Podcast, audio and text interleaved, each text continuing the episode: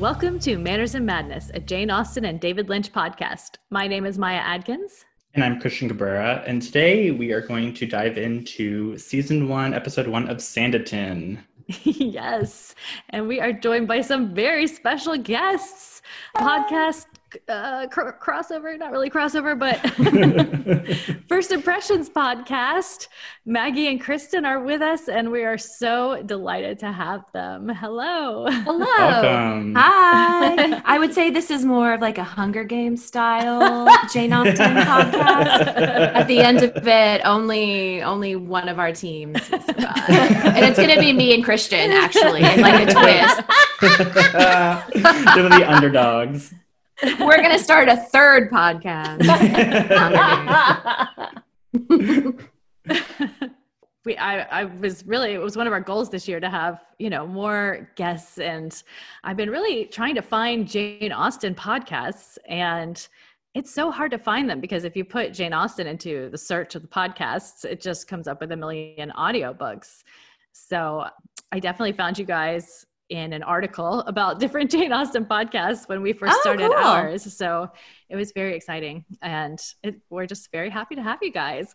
Yes, you. Well, we do get a lot of press, right, Kristen? I, wouldn't, I wouldn't say we get a ton of press, but every time we do, it's like the highlight of our lives. So yeah. Yeah, it's true. Yeah, it's true. And how long has the podcast been going now? Since twenty fifteen, I bullied Maggie wow. into doing it with me by promising her that it would be easy and she wouldn't have to do anything and just sit and listen to me talk about Jane Austen. Um, and we were just planning to post, just do the six books, post the files on the internet somewhere and never think about it again, just because I felt like I needed to get everything off my chest. But Maggie's so funny and we just enjoyed it so much and people seem to be listening to it. So we've been going ever since. And now we have fifty-seven episodes. We post usually a one episode a month. So we're not as prolific as a lot of the Jane Austen podcasts out there. I say more power to them. Um, that we just have our own special take on Jane Austen. We not we don't have a scholarly Jane Austen background, so our shtick, our gimmick, so to speak, has been like not the scholarly approach, with which a lot of podcasts do take. Which more power to them. Again, like I'm totally in support of that, but we just don't have that background. So we talk a lot about our personal relationship to Jane Austen, and there's a mental illness sort of take twist in there as well. So. Well, I think Kristen is selling herself a little bit short. She may not have, you know, gotten her graduate degree in Jane Austen literature, but I think that anyone who listens to the podcast and listens to her thoughts and critiques and things like that can't argue with your knowledge of the material, Kristen. And I, I am very upfront. I am here for the jokes, and I also bring boobs. So that's my... But no, we like we talk about the books, we talk about adaptations. We usually have fun. So, but then we also go on tangents about our own lives, which I'm sure people don't care about. But well, yeah. We're delighted to be here. We love you yes, guys. We're so happy podcast. When you invited us. Yes, I have to tell you, I was painting my house um, over break because I get a, I don't, I can't work over break. That's the rule. So I was painting my house. I turned you guys on, and it made the time go so much faster. Although it was funny because I'd be listening to your podcast, and then I'd yell an obscenity. Because I screwed up on the paint, like on the painting, like I did a red accent wall, and so I like a red on the white ceiling. So I would be like, obscenity, and my husband would be like, that Jane Austen podcast sounded like you were having so much fun and everything was so sedate and adult, and then just drop an F bomb. Uh, remind me though, are we allowed to swear? What is the oh, what yes. is our language? Yeah. We put yeah. explicit yes? on okay. it because we're talking about okay, David good. Lynch as well, and there's just no right. getting around it. Well, I always I always think it's hilarious to me and Kristen that we have like our Jane Austen podcast needs an explicit yeah. language. I was just watching that Netflix thing about the history of swear words last night, and oh, with Nicolas Cage, yeah. where he's just like, no. "Fuck!" Yeah. I haven't gotten to that, that yet, but more. I've heard it's very good. I'm surprised he hasn't. Has he ever been in a David Lynch show? Yeah, he was in Wild at Heart. Okay, there you go. I was gonna say that's a match. He fits the, he fits the profile. We have a couple. Yeah, but I love you guys because sometimes you're in the mood for some Jane Austen and some Regency. Sometimes you're in the mood for some David Lynch. Yeah. Chaos. And so it's like, do I want to listen to Dune? Do I want to listen to Mansfield Park? I don't know. And you just like, have your thoughts. Oh yeah. Was it you whose favorite book was Mansfield Park? No, that's Kristen. Oh, Kristen. Guilty. It's my favorite charged. As well. So oh, okay, see, see, see, whatever. She thinks I'm basic because Pride and Prejudice is my favorite. Whatever, Kristen. No, I never said you were basic. Uh, excuse me. I remember a story. I'm excuse sure me. I was joking. Point of fact. Do you remember the episode we were talking about? Oh God, what's the adaptation of Lady Susan with what's Love her and name? Friendship. Love and Friendship. And you went to like thing with the director. Whit Stillman. And he was like, what's everyone's favorite Jane Austen book? And like, he called them out. And when you got to Mansfield Park, you were like, uh, it's me. All you old basic bitches. It's one hundred percent true. I was at, a, I was in D C. I was at a live Q and A with Whit Stillman. It was right when the movie came out. I wasn't even going to stay for the Q and A because I had to pee, but everybody else left, right? So it was like a sparsely populated theater. So Whit Stillman was doing his thing, and then he he started to take this poll, and he said Persuasion. Everyone was like, woo! And then he said Pride and Prejudice. Everyone was like, woo! And I was like, this is not a concert. Like, but but I was like, I, Mansfield Park is going to come, and I am going to be the only one. So when he said Mansfield Park, I yelled my head off. I was waving my arms, and like I was in the last row of the theater, so everybody turned around Charter to look at me. And I was like lone nut. And then, and then, this is the highlight of my life. I'm glad you brought this story up, Maggie. And then, Whit Stillman looked at me, and he said, "You know, I think you're right." And I yelled from the back of the wow. theater. I yelled, I know I'm right. I don't need the likes of Whit Stillman to tell me. Well, I think you're right as well. And I can't wait for us to get to it on the podcast because I want to get Christian. into it because I know I love it, but I'm like, I'm, I can't really vocalize exactly why it's my favorite, but so I'm excited when we finally get to it, which will be a while, I'm pretty sure. Well, Christian, do you have a favorite book yet? Or you haven't read them all, so you don't have a favorite yet? Is that, I'm trying to remember. No, I've only read um, Northanger Abbey so far. Okay.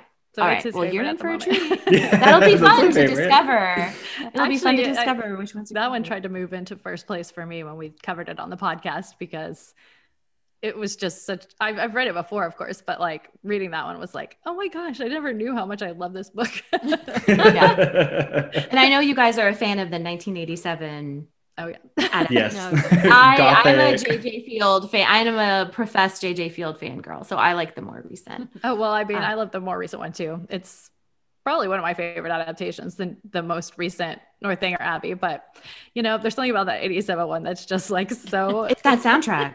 Crazy. It's, that it's all that premarital sex. We and we found out when we covered it that that probably is why we got the nineteen ninety-six Pride and Prejudice, because Andrew Davies was so inspired by that one. That, uh, how could you not be? Right? It's so inspiring. Okay, well, but we're here to talk about Sanditon. Right.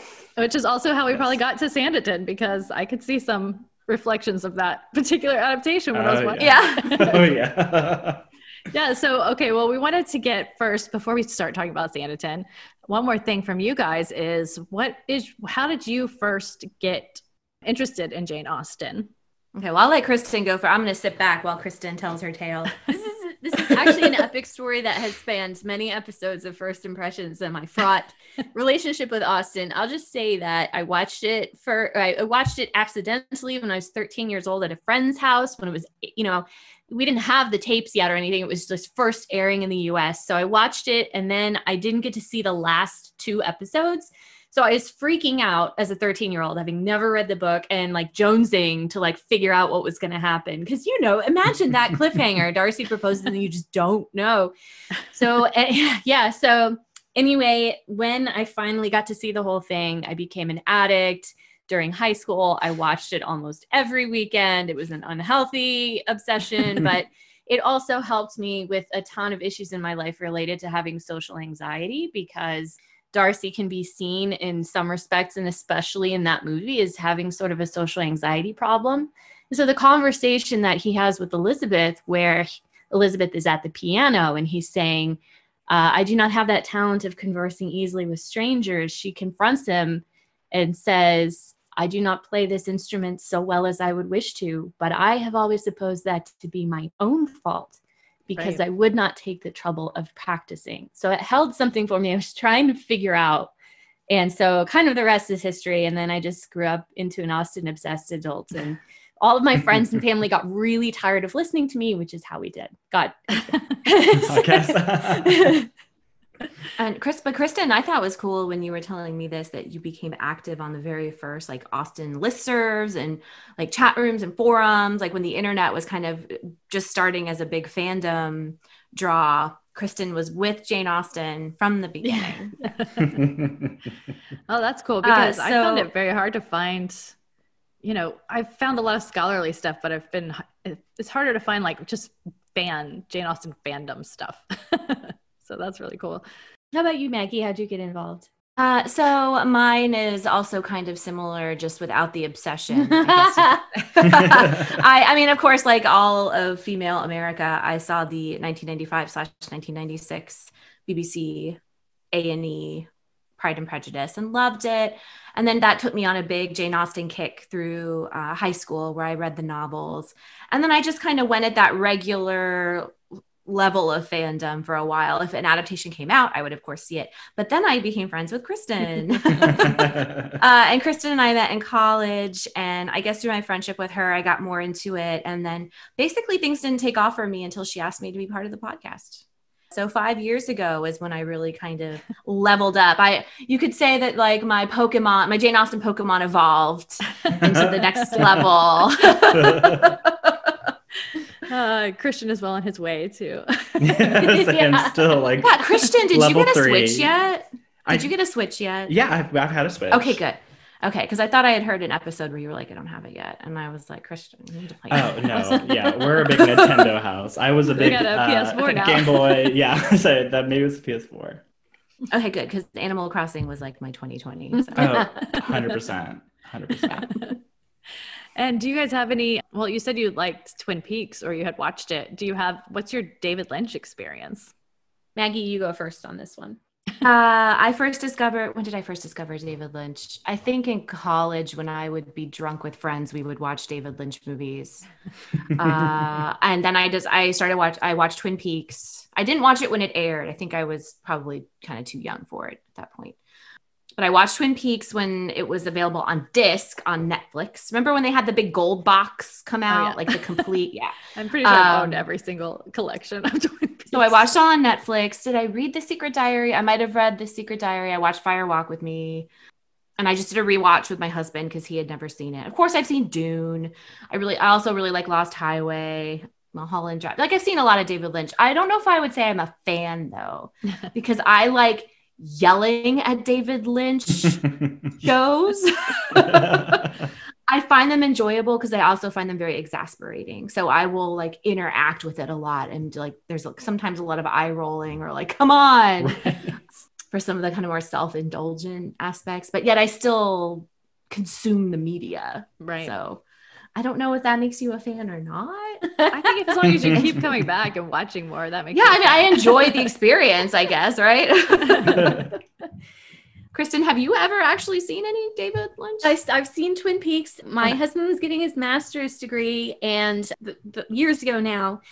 And my mom had always talked, even throughout like part of my childhood, about the log lady. She was always making references to the log lady. And so, and Twin Peaks, and I thought, so it's like Twin Peaks, it, it's a funny, quirky comedy. It has this log lady in it. And so like, yeah, I was, it was always late at night, dark, late at night, husband's at class, popped it in. And it starts with poor Laura Palmer in the, the plastic and everyone weeping. And while I was enlightened real fast, I was also fascinated. And I think that Twin Peaks is such an incredible achievement. And I, I won't go on and on about it, but I formed a really intense emotional relationship with that show because of Laura Palmer and what clearly happened to her. It's a story about a girl who is wait, now wait, lost wait. to it. Let me just stop. They haven't. They haven't talked. Christian has not watched the second season. Oh, yeah, they yet. haven't. They haven't talked about it yet. Well, you haven't seen the second season yet. I will just say, and this is no spoilers. It's apparent very early on.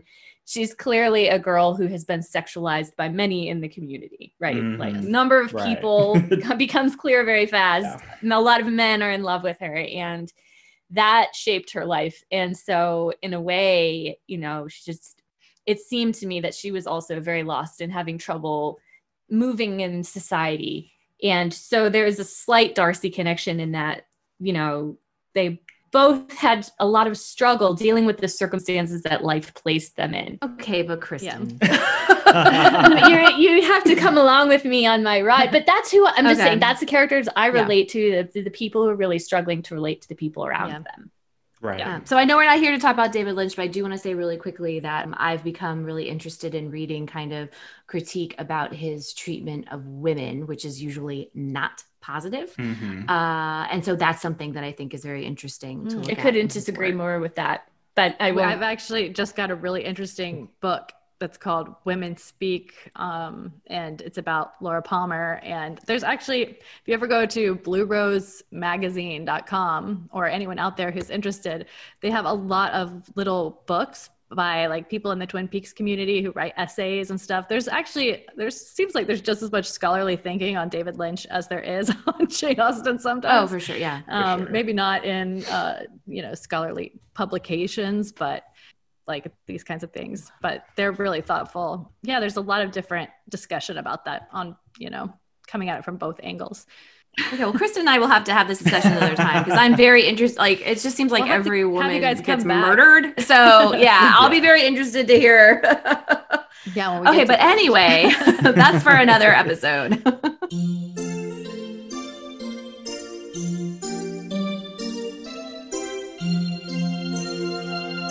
Okay, so we should move on to Sanditon now. Let's yes. give everyone's first impressions. The first time you saw it, what did you think of Sanditon?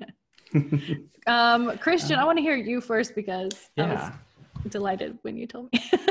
Yeah, I really, from the get-go, really started to enjoy this because a lot of Jane Austen's heroines tend to be like very progressive and especially for their time, but and it seems to me now that I understand that they are more like scholarly and, you know, than women of their time and wanted to do things kind of like in regards to like their placement in society. But we have Charlotte kind of like her opening scene is her hunting rabbits. And it seems to be this kind of transformation of a heroine out of just like kind of remaining within society to like breaking all the rules.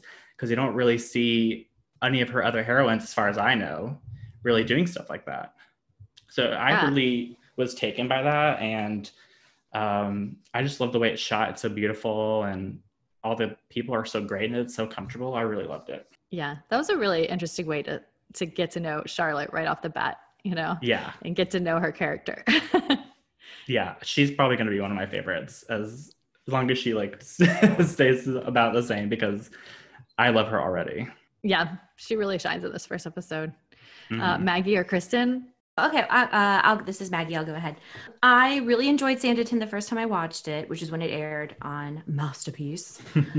But it became very apparent very early that I just had to divorce it from the fragment of the novel which exists because this is very Andrew Davies mm-hmm. interpretation of Jane Austen. And by the time we got to the hand job, I was like, okay, this is just fun. Not Jane Austen. This is fun. Yes. You know, fine. That's fine. Well, and once you, once I make that distinction, then I don't get, because a lot of people can't turn their brains off like that. If they're into Austen a lot, it's like, well, this is not correct. That's not correct. I don't, I don't mess with that. I just enjoy what's being presented to me. And I did, I really enjoyed it. I liked the kind of modern direction and shooting style that they had. I will say that rewatching it now to talk with you guys in a post Bridgerton world, I don't know if you both watched Bridgerton uh, on Netflix, which just dropped on Christmas. I was just thinking this is what Andrew Davies was kind of going for. And so now watching it again, I'm thinking, oh man, like I see he, he wanted to do what Shonda Rhimes, I think, ended up doing. Uh, which if you haven't seen Bridgerton, it's like it's even more T V risque. And it's, but it's set in a very clear alternative universe, alternative mm-hmm. Regency world. Like they don't make any bones about that. Um, whereas Davies, I think, is still trying to ground his in like a historical dramatic reality. Mm-hmm. Uh, and so that's kind of interesting. Like the, my fe- my first feelings of Sanditon versus rewatching now. Oh yeah, I still en- I still enjoyed it. It's it's a fun ride. I what would say, you, So it, Maggie and I have done an episode on Sanditon, focusing heavily on the fragment itself, the actual original. And so I can talk about Sanditon. I do have to divorce it, as Maggie was saying, from the fragment and just think of it as fun Jane Austen fanfic. Because Davies, while he does some things that are very, Andrew Davies, the writer of Sanditon, you know, the screen screenwriter, while he does some things that I feel are very canny and very smart, he also happens to be relying on his greatest hits playbook of spunky heroine, gruff, rebuffing, you know, sort of withholding hero in the Darcy mold. So to Christian, just to your point, mm-hmm. yes, uh, he they do start out with uh, Charlotte Haywood, you know, shooting a, a rabbit, learning, you know, how she can right. use a gun. That, in fact, is not in the, the fragment, right. unless I'm very much mistaken. I meant to reread it today, and then I just didn't get uh, time to fit it in. But I think it's fair to say that it's within the spirit of the character, maybe not appearing on the page, but within the spirit of her personality, like Elizabeth Bennet, who loves to run. Right. Some uh, yeah, some of us in Syrians rollicking through the countryside. Yeah, like Catherine Morland, who loved to play baseball or whatever when she was young. That's cricket. Come on. Well, yeah, but it does, no, but it does baseball in the book. The text says baseball. Did baseball exist as a, but it was an American no, baseball, I mean, right? it's not Come the on. same, same, probably no, not the same pre, sport as the American pastime. It's like, this is like soccer versus They football. Played ball and there were bases involved and that's all we need to know. Okay, write this down as another podcast. Sports and Jane Austen. Uh, but no, I think, Christian, you had a great point. I mean, clearly from the very beginning, Charlotte is supposed to be like salt of the earth. She's action. She's moving. She doesn't hesitate when the carriage goes over. She runs up there. She jumps up. She helps like the lady out. You know, oh, can I help you? She helps mm-hmm. her get out. She's spunky. She's supposed to be like very much more of a modern heroine. Right. Uh, like if you want to try to compare her to, say, Fanny Price, like it's completely different, right? Fuck you. Right. Although I was feeling a lot of Catherine Morland for a lot of it. Yeah. Although I did, and I have this for a deep dive for a future episode, but I was reading an article about the differences between Catherine and Charlotte. But I haven't actually read the fragment yet, but I did read the Wikipedia page on what it contains. You're an expert. And we will be uh, getting into that at the end. So I was excited because I was re-listening to your Sanditon episode today, actually. And I was like, oh, they read it. So tell me if I'm correct and what I was thinking about it. That is, that's a really interesting point, the, the the two of them together, because at the end of the first episode, Charlotte explicitly says, I like to watch people and like form judgments about them and think about them and stuff. So I feel like they set her up as being so much more intuitive than Catherine. Oh, yeah. Um, like outward, although we've talked about how Catherine actually is a pretty good judge of character, but Charlotte like explicitly tries to figure right. people out. But Catherine it is a show is... about changing your opinions of what character mm-hmm. is. So they all start off at one place in the first episode that is very different than where they end up in the last episode, which is very Catherine Morland in a way, but that was more her yeah, perception than the actual people. Catherine is more about making judgments of people and questioning herself, right? So figuring out, you know, questioning herself and doubting herself based on the judgments that are popping into her mind. So she's intuitive, but she's not doing it purposely. Whereas that conversation, and I don't know if it's okay to jump ahead to this, but the conversation you're referencing where she comes out and she says, I like to make observations about people. It's almost, it is core, it's very tightly aligned to the conversation that Elizabeth and Darcy have when they're dancing at the ball at Netherfield, where she says she's taking Darcy's likeness, right? Yeah, I'm and, trying to make out your character. Yeah, yeah. Um, yeah. But again, Andrew Davies, Davies is like, just playbook. It's yeah. his greatest hits.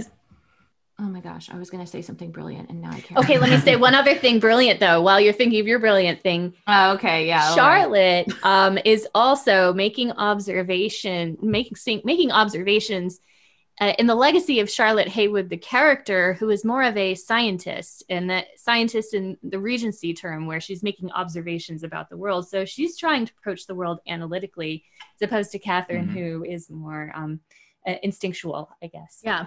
And I think setting that up with the rabbit just, you know, it kind of just sets that like, oh, oh, she's a practical person who's doing practical things and getting stuff done. And so you don't have to have all that interior monologue stuff. You just set it up with her shooting a rabbit in the very first, really? or not even really. And it. Then when something happens, she instantly runs over there. Yeah, She's what like, she- come on, let's go. Yeah. She gets all her brothers and sisters and they run over and spring into action. Yeah. I remember what I was going to say. Okay. I was going to say that this first episode I thought was actually... the structure of this miniseries is very good. This first episode, we meet a lot of different characters, but we set up a lot of who we think they're going to be.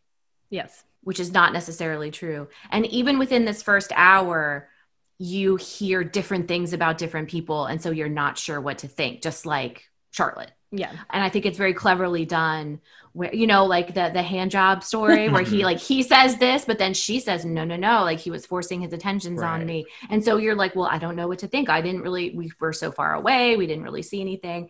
The audience has the same kind of uncertainty about these characters that Charlotte has. Yeah.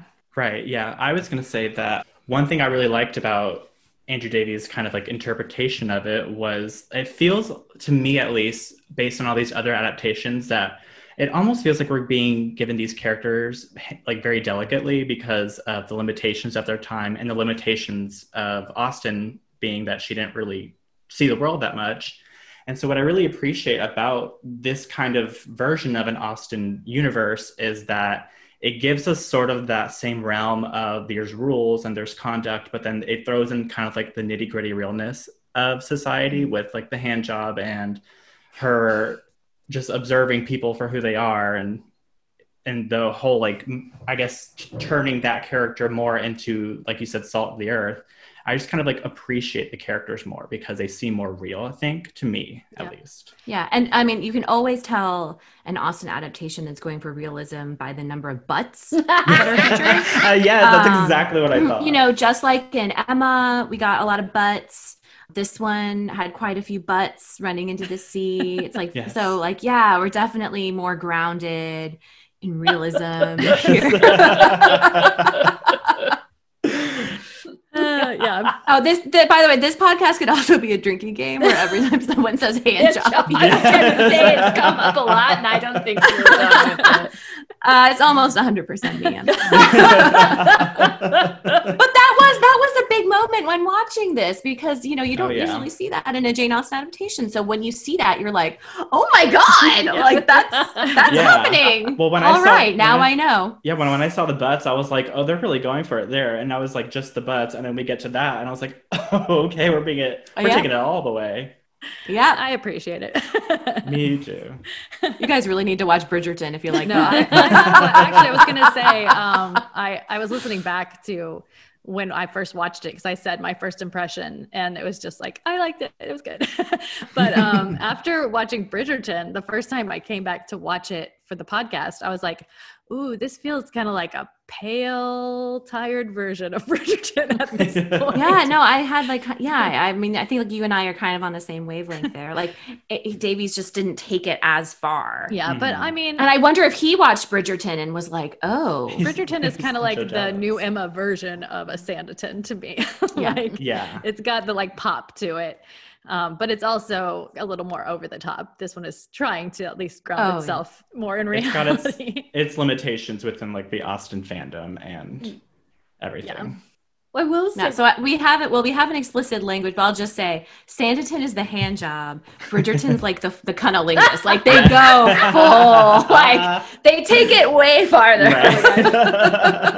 My sister texted me earlier, and she was like, "I watched half of the first episode of Bridgerton. I thought it was supposed to be sexier than this." And I was like, "Oh, girl, you gotta wait till like what is it, episode four?" I was like, "Just wait. There's like a whole episode dedicated to sex. You'll be yeah." fine. It gets steamier as it goes along. yeah. I can't decide if I can recommend it to my mom or not. I'm thinking no, actually. She'd be oh. good for like the first couple episodes. And then by the time we get to episode four, I, I think it would my be experience is older ladies love some sexy tea. Yeah, but I don't want to know that about my mom. I don't know. one, one this is I'm a woman though who watches, my mother loves, um, like C-SPAN book T V on Sundays. I don't know if you guys, it's just like the local cable access book T V. And she loves history and stuff like that. And then she's like, I was, what did you do this weekend, Mom? Oh, I watched all of Breaking Bad. And I'm like, I can't believe you like that show. But no, like she'll love the she'll I love can know I never know if she's gonna like something, because on one hand she like hates some things that seem very like people would really be into them and someone who has her similar interests, and then she loves The Sopranos and Breaking Bad. So what do I know? I can't predict her. I will say one thing that struck me when I watched Sanditon again after Bridgerton Bridgerton was uh the sense of intimacy that we have with Charlotte and with the one character is so much greater. And I felt more comfortable in Sanditon without having to jump from person to person.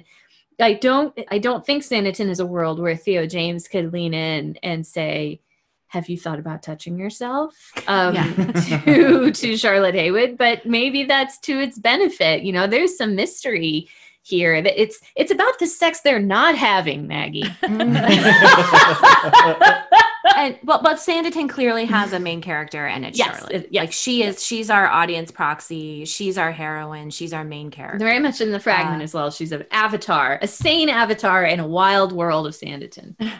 Yeah, so like you were saying, you feel more of a connection with yeah. her, and we get a lot of tight close-ups. There's very yes. you know, you don't see that a lot of adaptations, but like we are we're tight on Charlotte a lot. We see her reactions to things. Um, she is our solo main, well, I'm not solo main character. There's other main characters, but she is the main character. Yeah.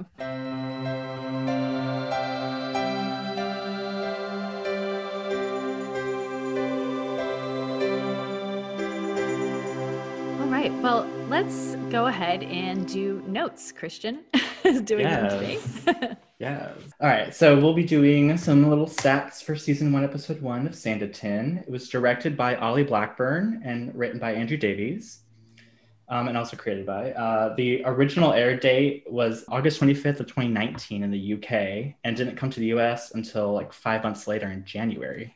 Yep. So we were without it for a long time. Wait a minute. You're telling me that Sanditon was January twenty twenty?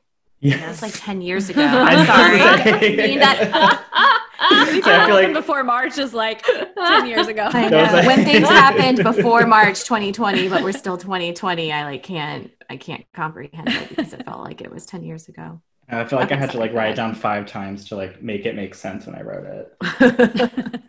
Um, it was aired on I T V under P B S Masterpiece, uh, and it was shot, uh, a lot of the, I think the exterior was in Wiltshire in U K, and a lot of the interiors was in Gloucestershire.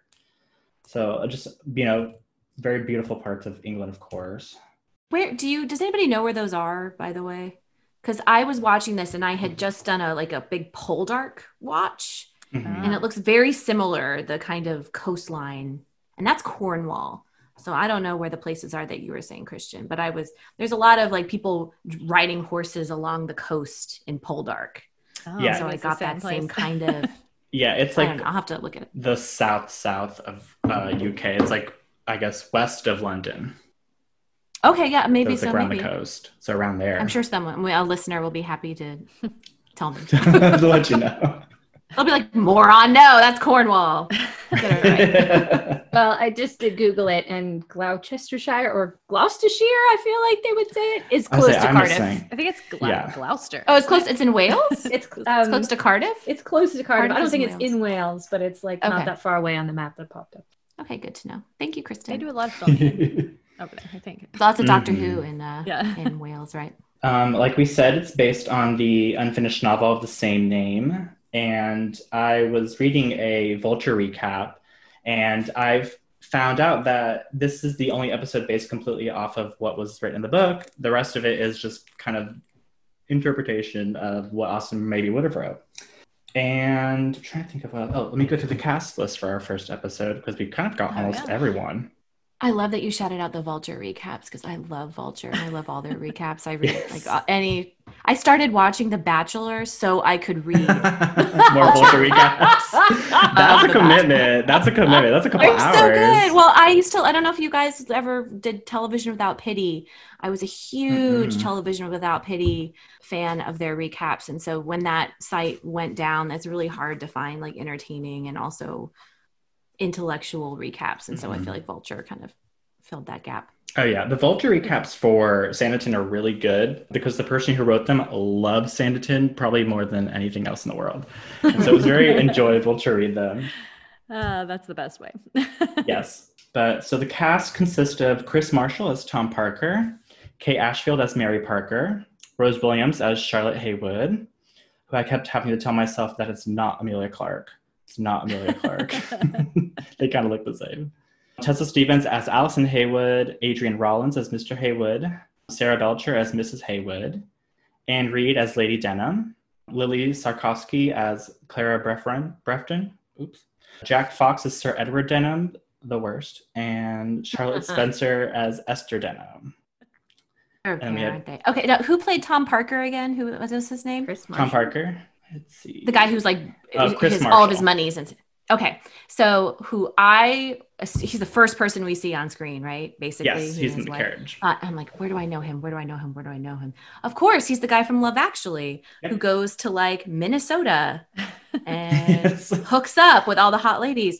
And I'm just very delighted. This is going to sound really mean, but like he kind of grew into his face more. So he's not like as weird. But he just looks like a normal person now, right. But I was just delighted to see him. I was so excited to see him in this because I can't remember ever seeing him in something else. I'm like, it's the Love Actually guy. It's that guy. I thought he was great. He's great, yes. Yeah, I really like all the, the actors in this. They were so comfortable. I just love them all. Who's Esther? Esther is Charlotte Spencer. Okay. I like not to, so I know you guys are probably, you're going to talk about the other episodes, so no big spoilers, but like her character is very enjoyable, I think, over the course. Oh, yeah. Yeah. Of the series. But I like her from the very beginning. Her like, well, she's a bitch, right? Who doesn't like yes. that? She's a redheaded bitch, and I don't want to say anything that I feel a kinship with that. But, you know. I love it Maggie when you have Regency hair, goth yeah. and Jane Austen. Yes. In appearance and like in mood, because I always think of Charlotte Bingley as an honorary goth. Yeah, but it's it's like she's in a different show, right? She, mm-hmm. She's in like a different show than all the other characters. I feel like she should be in Bridgerton, and the rest of them are. Oh yeah, because so, she is so like. Up the level, which I think really adds to like the evilness of the character. Yeah, and she's always she does wear like kind of almost black a lot too. Yeah, doesn't she? Yeah, it's great. All right.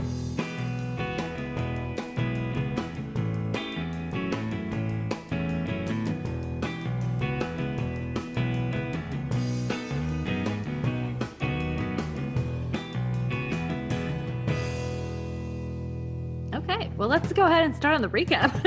Yeah. All right.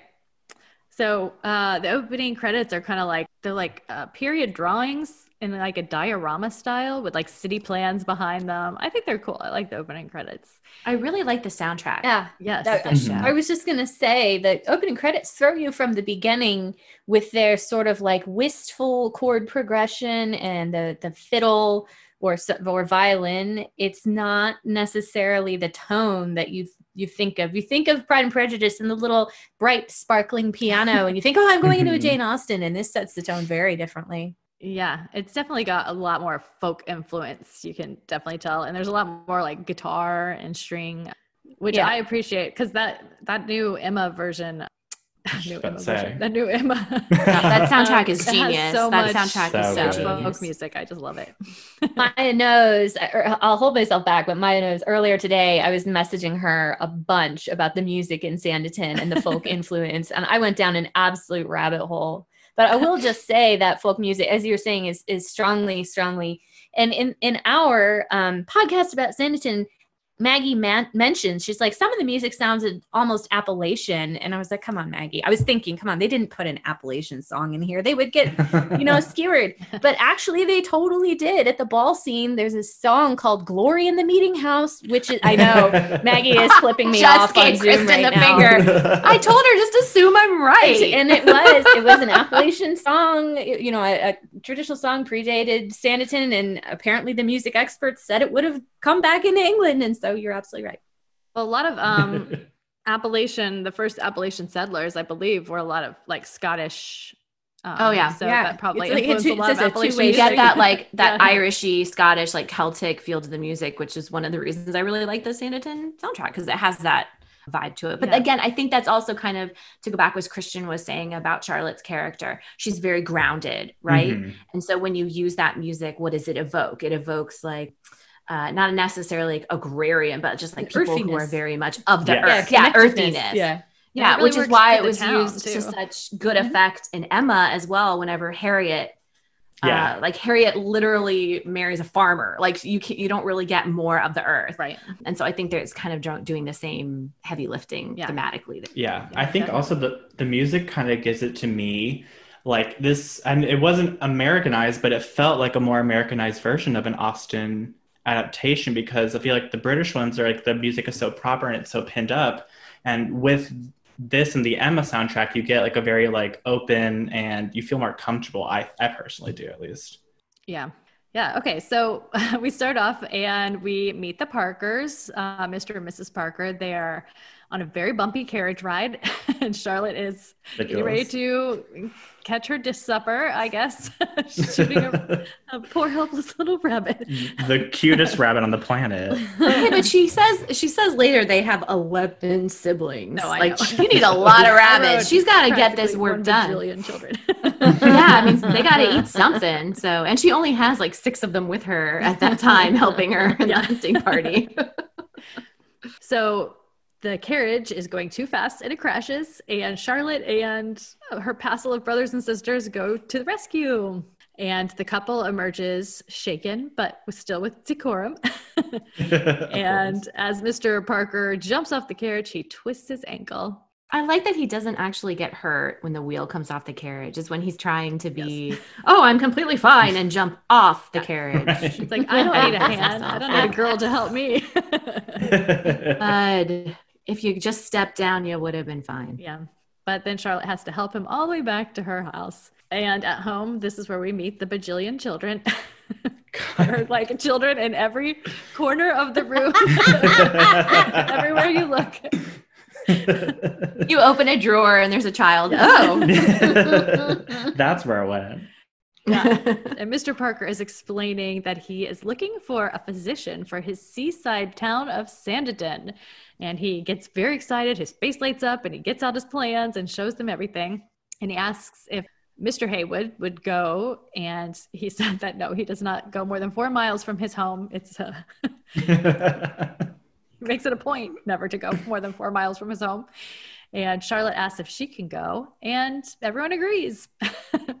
No, I really, I like Tom Parker. I think, well, first of all, I like, I, I made fun of him, but I really like that actor. He's very personable and likable and you need that, I think, for Tom Parker. I, and I respect his hustle. Every person he meets. Oh, do you want to come to Sanditon? Mm-hmm. Want to tell all your friends about Sanditon? He's a Regency knock, influencer. Knock, knock. Have you heard the good word about Sanditon? Influencer. Like he is, you cannot say that he is not trying as hard as he can to make Fetch, I mean, Sanditon a thing. Yes. He's all in all the time. Yes. As the show goes, I respect that. As the show goes on, too, you you think, wow, it actually was quite generous of them to invite her to stay for such a long time, feed her. You know, like they have the, they have a family mm-hmm. full of children too. So yeah, they're very open hearted.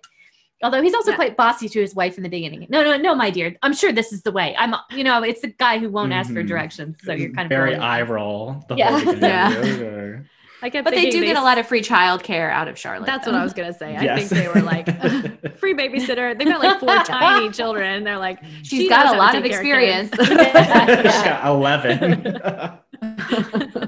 And it's sort of the same thing as in Northanger Abbey where her parents let her go because she might meet someone and get married and get taken no. off their hands financially, right? Which right. she gets called out on. I mean, yeah, I don't think yeah. that's her plan at all, but I'm sure like her mother is thinking about that. And is it, is it Lady, Lady Denham? Denham? Who is it that, yeah, yeah mm-hmm. who's like specifically, and I'm sure that they're hoping you'll meet someone. And Catherine's like, oh. Sounds like me. Charlotte um, is like, oh, okay. Yeah, I, I was but, thinking I mean, it seemed like a very short acquaintance to send your child off with strangers. But yes. then I, the in the fragment, I did read that they're, he, they were there for two weeks. Quite a long time while he's recuperating yeah. from yeah, his but we don't got time like that in, in, uh, in the mini. yeah, we got, we got a lot to get through here. Yeah, the whole, the whole fragment is basically the first, like what, fifteen, ten minutes minutes of the show. Like he, Davies goes through that stuff quickly. Okay. So, oh yeah. Papa has to give Charlotte some advice before she leaves. Just say, you know, people flout decorum and have a lot of secrets. So be careful of everything.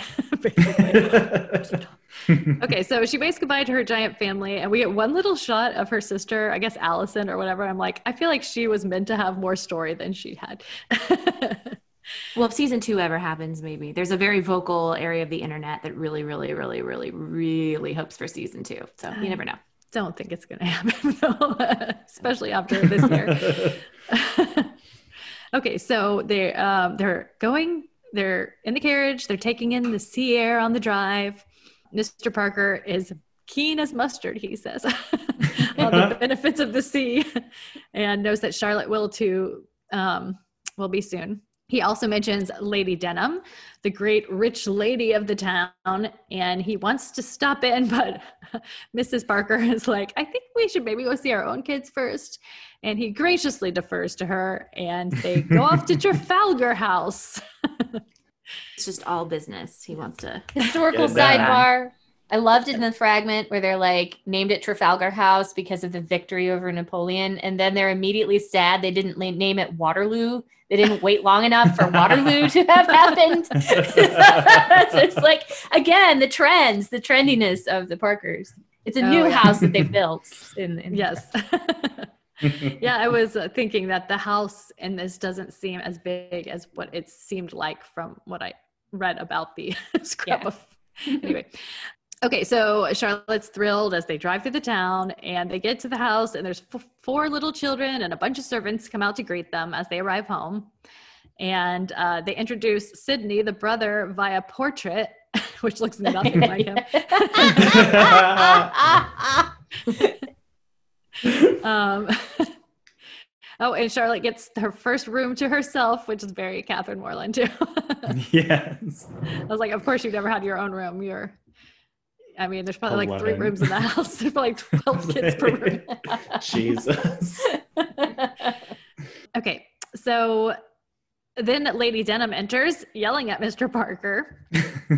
uh, he assures her that his brother is going to bring a lot of new patrons. And then Lady Denham gets a load of Charlotte. She's not too complimentary.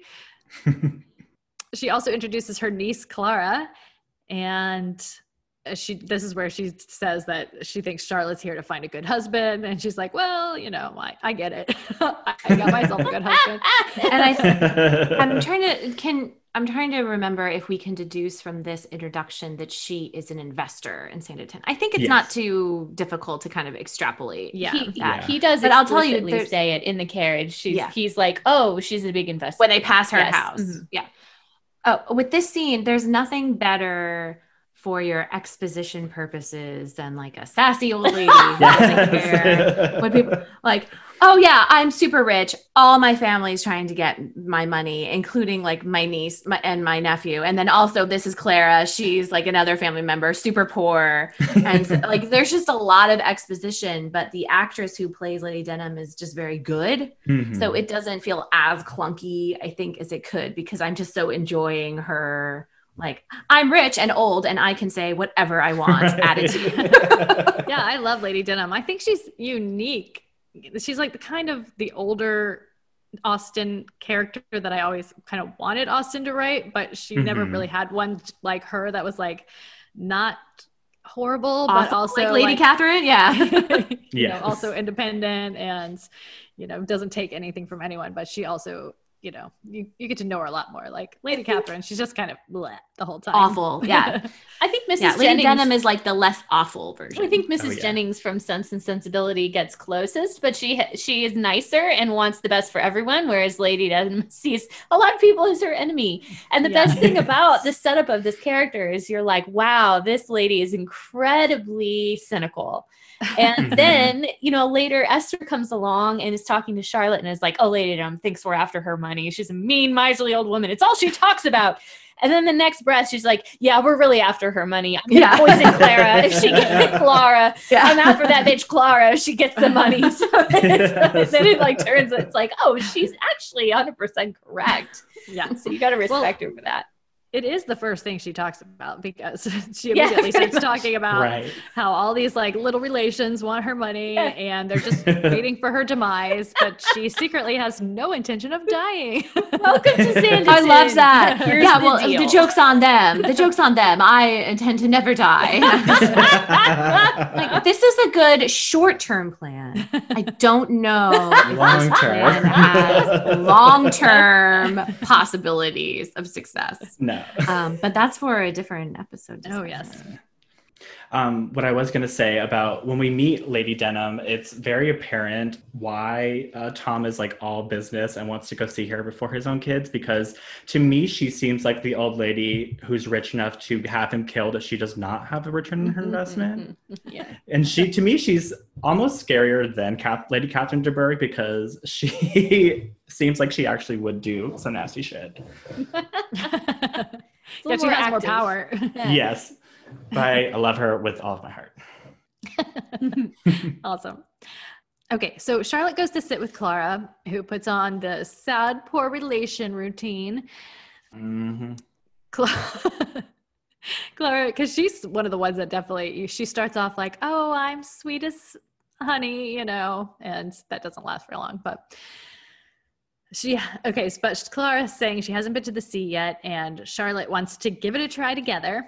And Sir Edward and Missus Oh, okay. Then Sir Edward and Miss Denham, Esther, their brother and sister, they enter, and he gives Charlotte a very hungry kiss on the hand.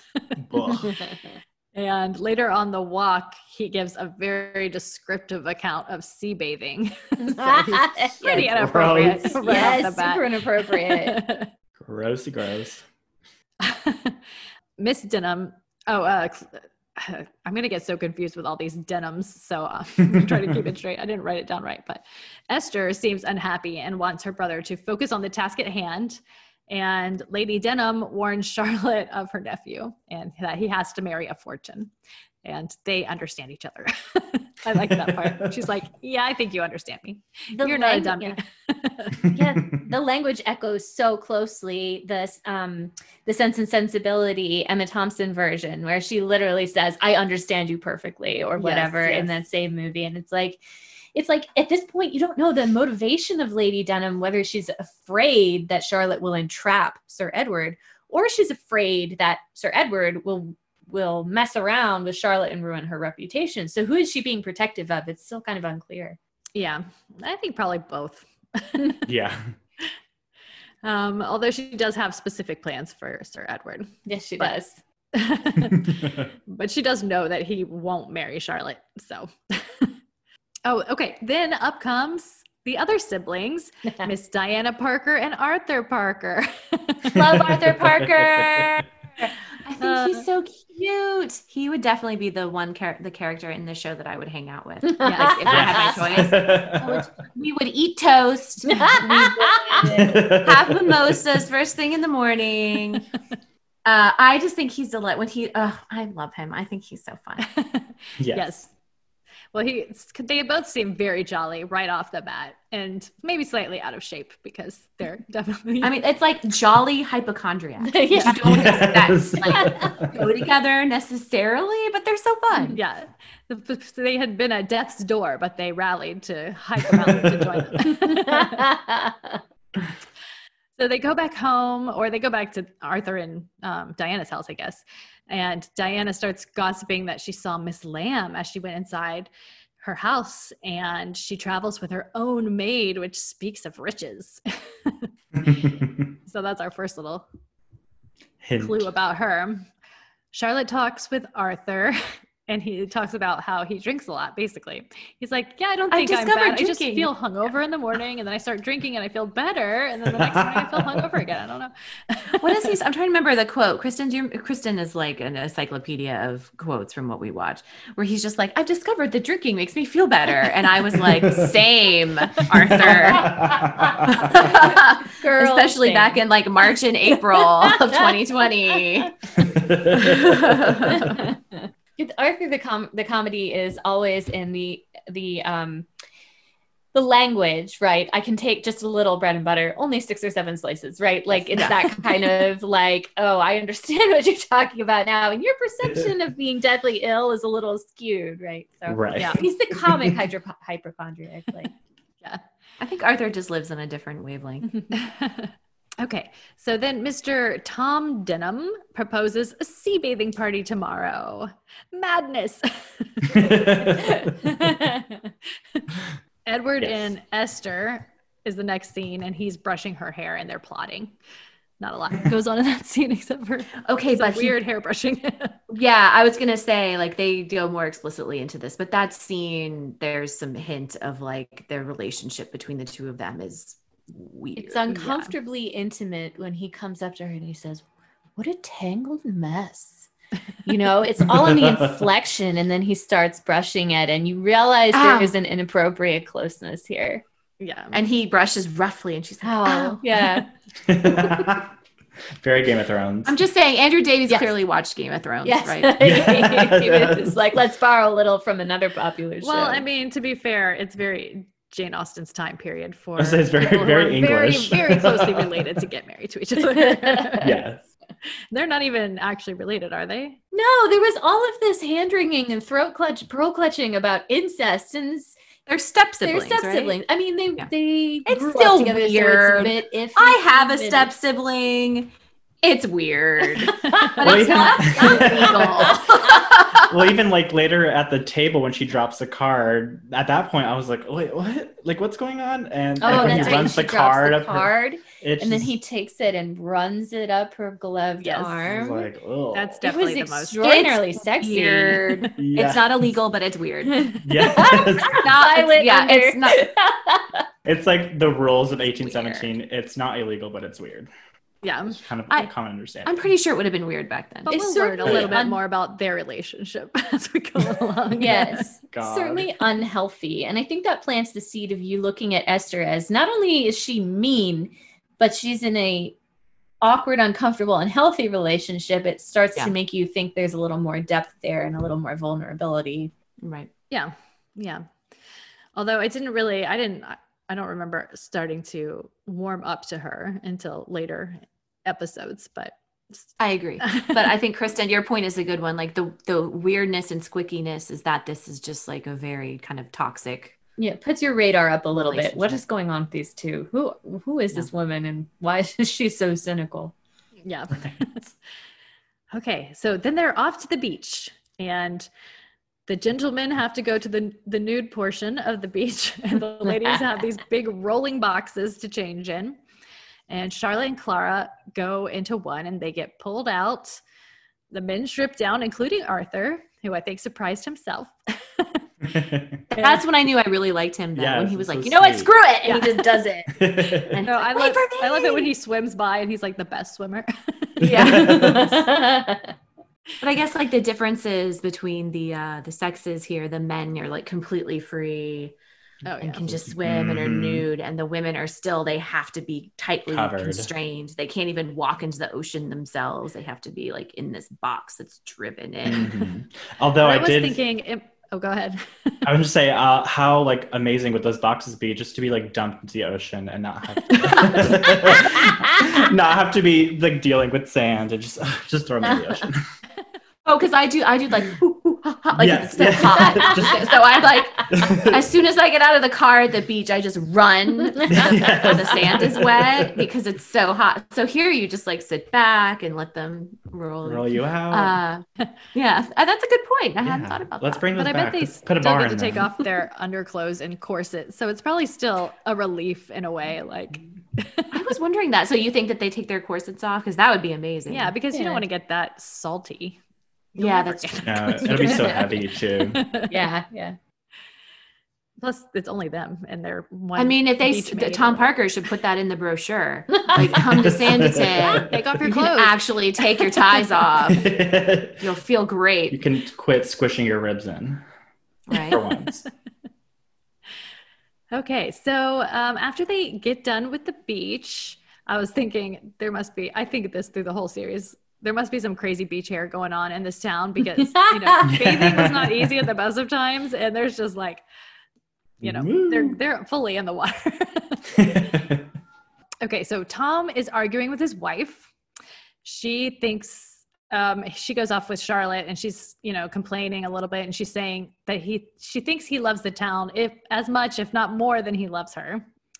And, you know, Charlotte's taking all this in, and she falls in love with some blue shoes, and I, she buys them. So I, she's pretty easily convinced. I don't, I think she buys them. I don't. Yeah, she does. The Parkers. She wears yeah. them. Okay. I didn't, I wasn't sure if the Parkers bought it for her though, or yeah. if she bought it herself. I assume she had some money, like, you know, Catherine those were pretty did. Cute shoes. I'd wear those. Yeah. She does wear them. They show her putting them on for the ball. And that's when I wrote down in my tangent, but like, I can barely walk without pain in my personalized orthotics from the walking company. And they're just buying shoes off the rack. Like there's just the one pair, like they didn't have, oh, I'm a six and a half. You know what I mean? And like, I was just going to say how convenient that Charlotte wears the model shoe size. Their relationship size. to pain must've been very different. I have to say. I mean, I, all of I was wondering though, because totally they're made out of cloth, if they could like take them in and out depending. Oh, maybe. Yeah. They're just size. That kind of slipper. Yeah, that's true. I don't know.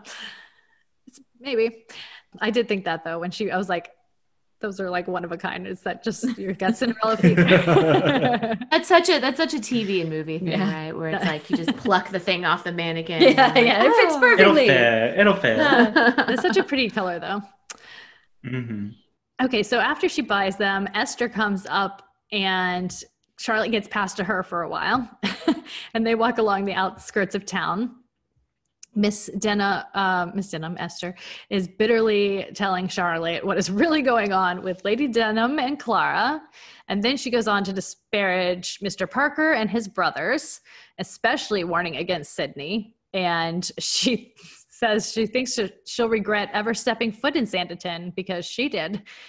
And then her most gothic moment where she looks out at the sea and says, "Don't you find it unutterably dreary?" Oh, I loved the part at the end though, where she's like, "Yes, if Clara gets the money, I will poison her." Yeah. Oh, yeah. Charlotte's like, Uh, she was like, oh, and I'm God. waiting for the like, kidding, not kidding. And it just doesn't come. She's just like, take Clara.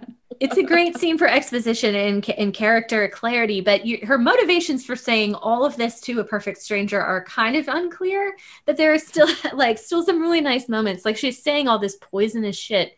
And then she turns to um, Charlotte and just smiles and offers her this arm so they can walk arm in arm. And then she keeps saying insane shit. And you know, like you see Charlotte's face, like wanting to get away.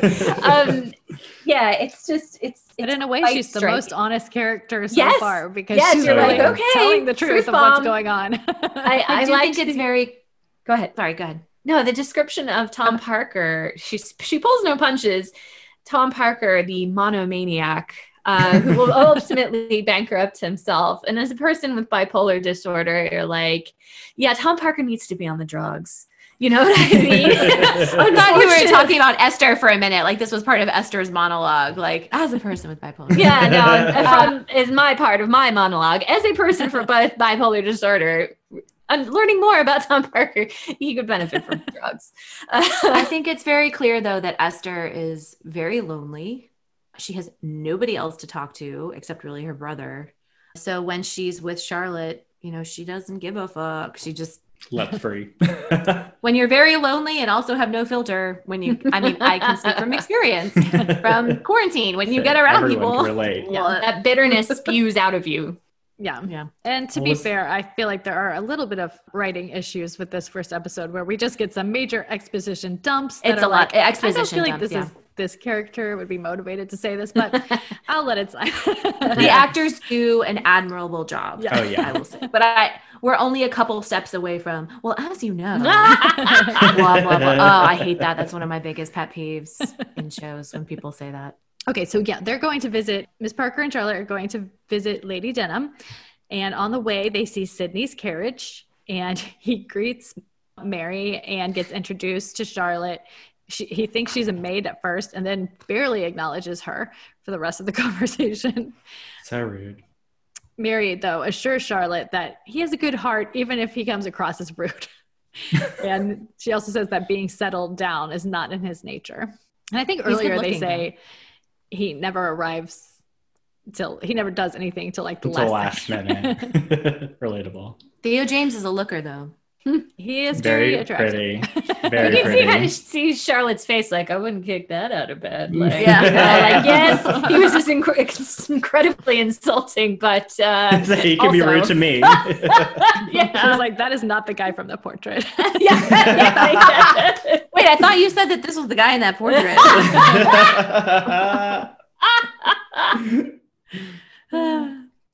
Okay, so on the walk up to the house, Charlotte is. Or uh, Mary tells Charlotte to look for some deer. This seems like such a setup. Like, go look for oh, a deer no. right over here. I'm just gonna look over here while you look over there. And um, what does she spy but some shenanigans behind a log?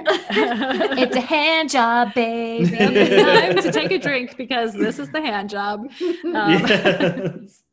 It's very clear to a modern audience what's going on. I don't oh, know yeah. if Charlotte would know. I don't know. Who knows? She's salt of the earth. There's eleven kids in that family. She grew up on so, a farm, yes. But yeah, farm that's what I'm saying. Don't do H Js. So I mean, again, but I don't think she knew as much as she did at, by the end of the dance because they yeah. both basically were like, "Let me spill the beans to you." Yeah, yeah, yeah. Let me make it clear. What- but it's clear that something horny. Well, they definitely shouldn't have been sitting together alone in the forest. that's a, that's a good point. Like even just being with alone without a chaperone is shocking. Yeah, I think pretty mm. much anytime two people were alone together in the Regency area, era, uh, era they must have they were uh, boning. Been getting up oh. to something because people were so yeah. very concerned about that. I mean, at least that was the perception. If you were alone, you must have been boning. Exactly. We're just like as a as a point of interest, this this. Um, is where the fragment ends, the, the extant fragment of the novel. Charlotte lo- looks over a hedge. The hand job? And she Kristen? does not see a hand job, but what she sees, uh, well, she sees specifically, as Jane Austen describes it, something white and womanish. And as she looks over, she realizes that's it's her Clara. Way of and I hand think, job.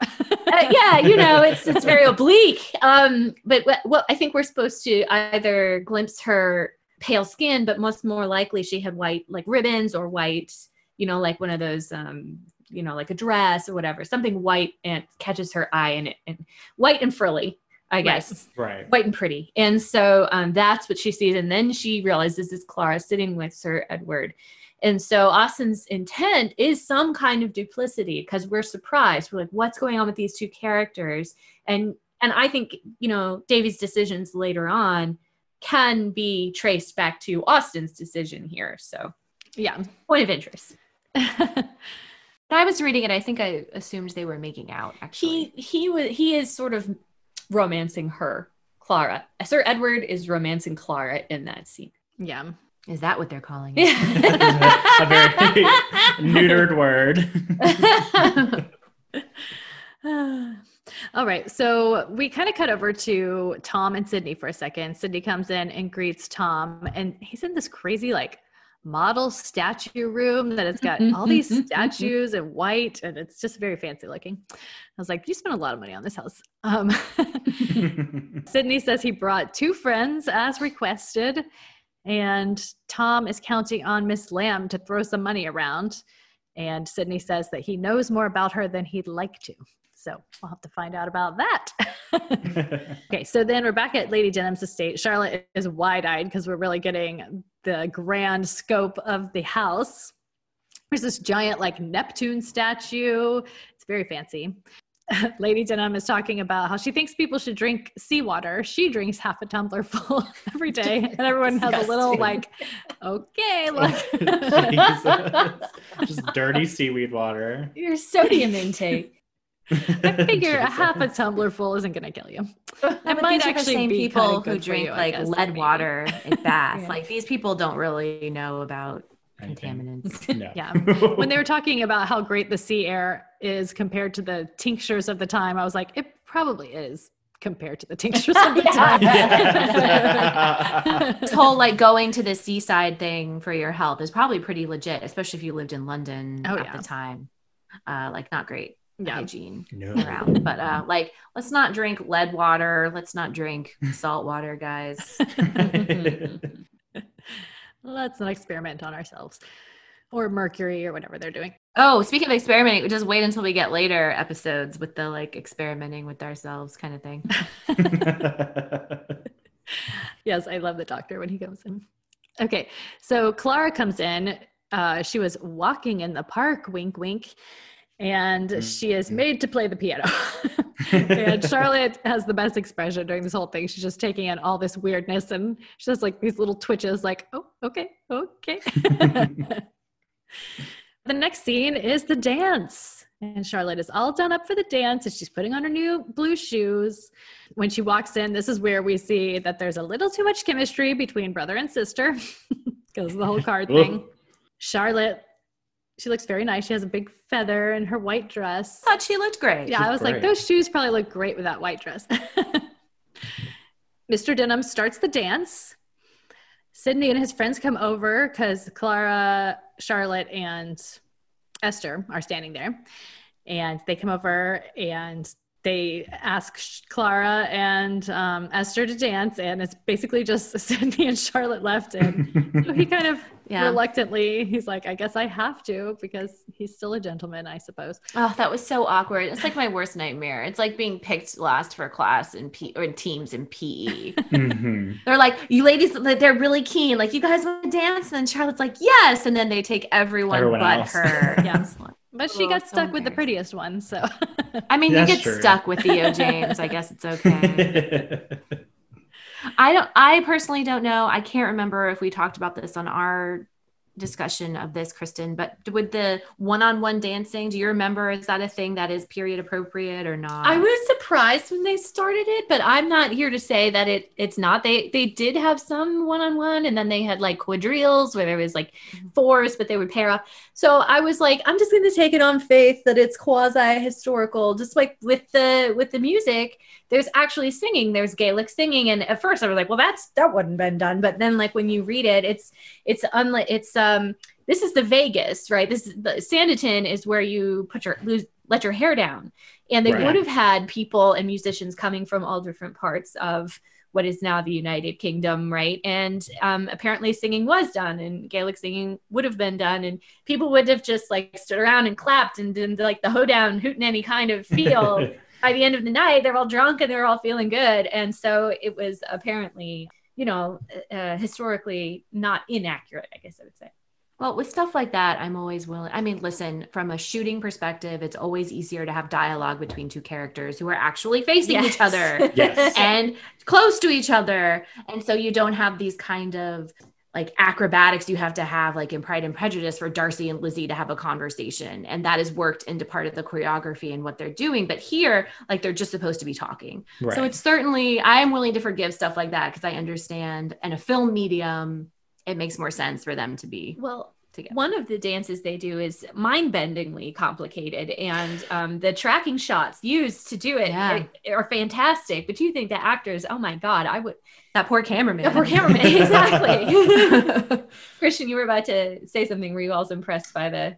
Yeah, well, there was, I think, one scene where if you look closely at her, she's kind of like breathing hard, like she's out of breath. I was like, God, it's like the most dancing. But I think also the one-on-one dancing really adds to the uneasiness between them.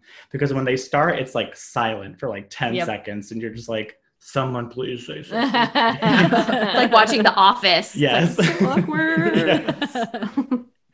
Yeah, Charlotte actually starts to make conversation while they're dancing. And as soon as she starts talking to him, Miss Lamb comes in and stops the room.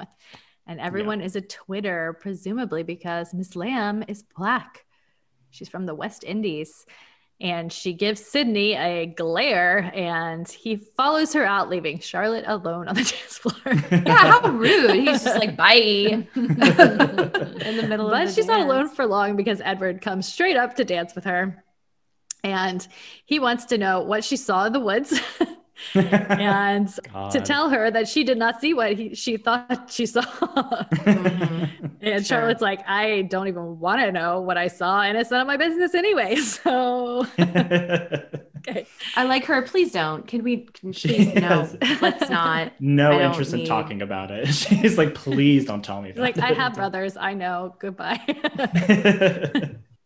I mean, basically, though, he's like, don't don't tell anybody. Yeah, that's his main objective here. But Sydney starts dancing with Miss Lamb, and she says to him that he should have left her and to damn his duty. Yeah.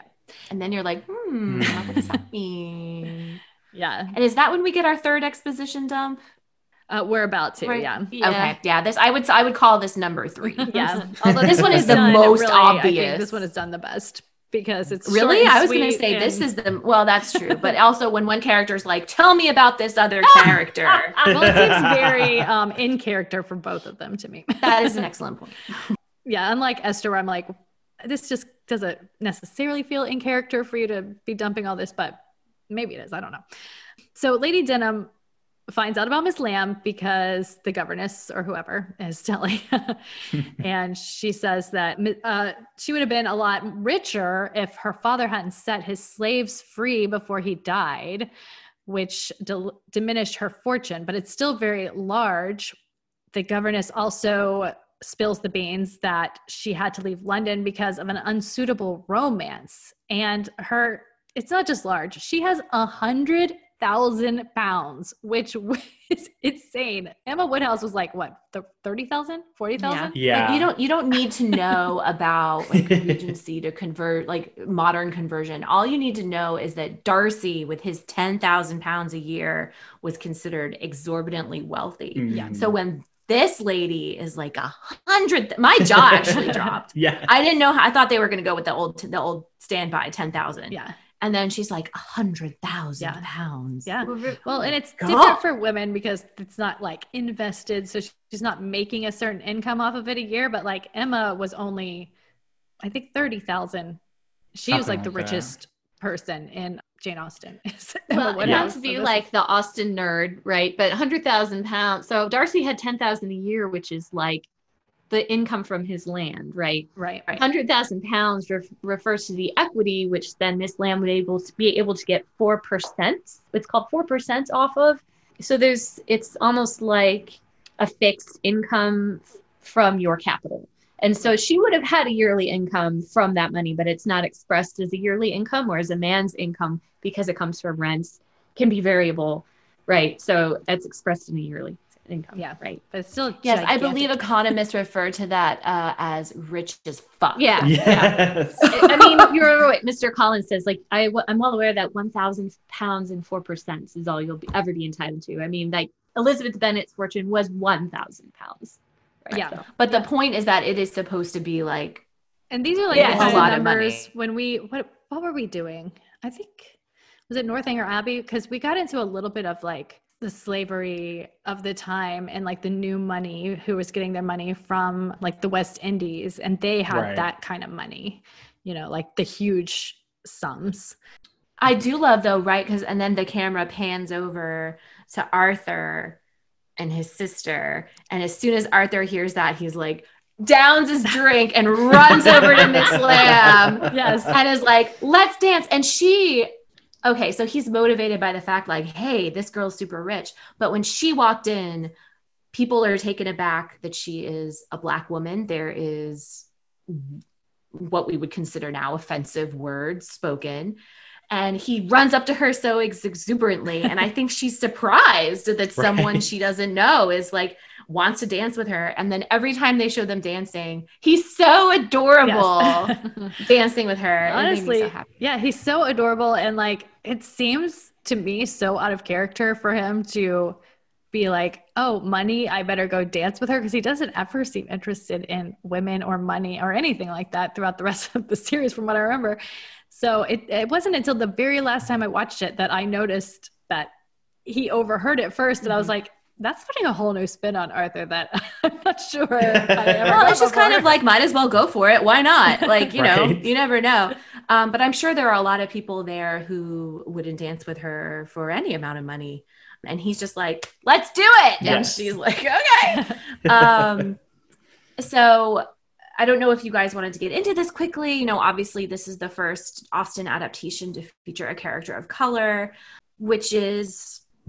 you know, important and we mm-hmm. should mention. Um, I do want to also mention though, that this actress has been very vocal on Twitter and other things that, you know, don't give this production too much credit because there were no people of color involved behind the scenes.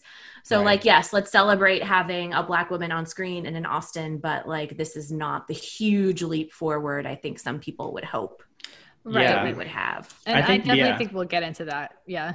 Yeah. So Maya and I recently had a discussion about this, and we kind of just came to the conclusion that it's like perfectly acceptable to like hold like the modern adaptations, even in the eighties and early on, that for not including anybody, because, you know, their race is not necessarily essential to the story since it's not real. Right. And yeah. Yeah. And that, but like, you know, with the books though, it's like, it's kind of hard because she never really left her home. So she didn't really meet people. So the fact that she included, as far as I know, I don't know, that's not right. Well, I think the question is whether there were the people of color, like were, right. I think were in the world and yeah. would have been in the world, but it's just like we erase them from oh, for sure. the world. Well, I will say, I will say a couple of things just for, for those who don't know in the audience, and Christian, you, you may know, um, this is not, I don't mean to correct you, but um, Miss Lamb in the fragment is Black. Well, she is mixed race. Right. Yeah. Right. So it's it's going along with what had actually been written in Austen. So mm-hmm. I didn't I didn't know if people would pick up from that that like it was a new thing that Davies had added or something. No, no, yeah. no. Yeah. yeah. I think I was just like more referencing like the fact that her other works don't include any people of color. Right. Early on, it kind of just speaks to more of like the limitations of being living in the country. And yeah, they barely like, show anyone outside the family circle. That is right, the yeah, fact that, that book she, is about.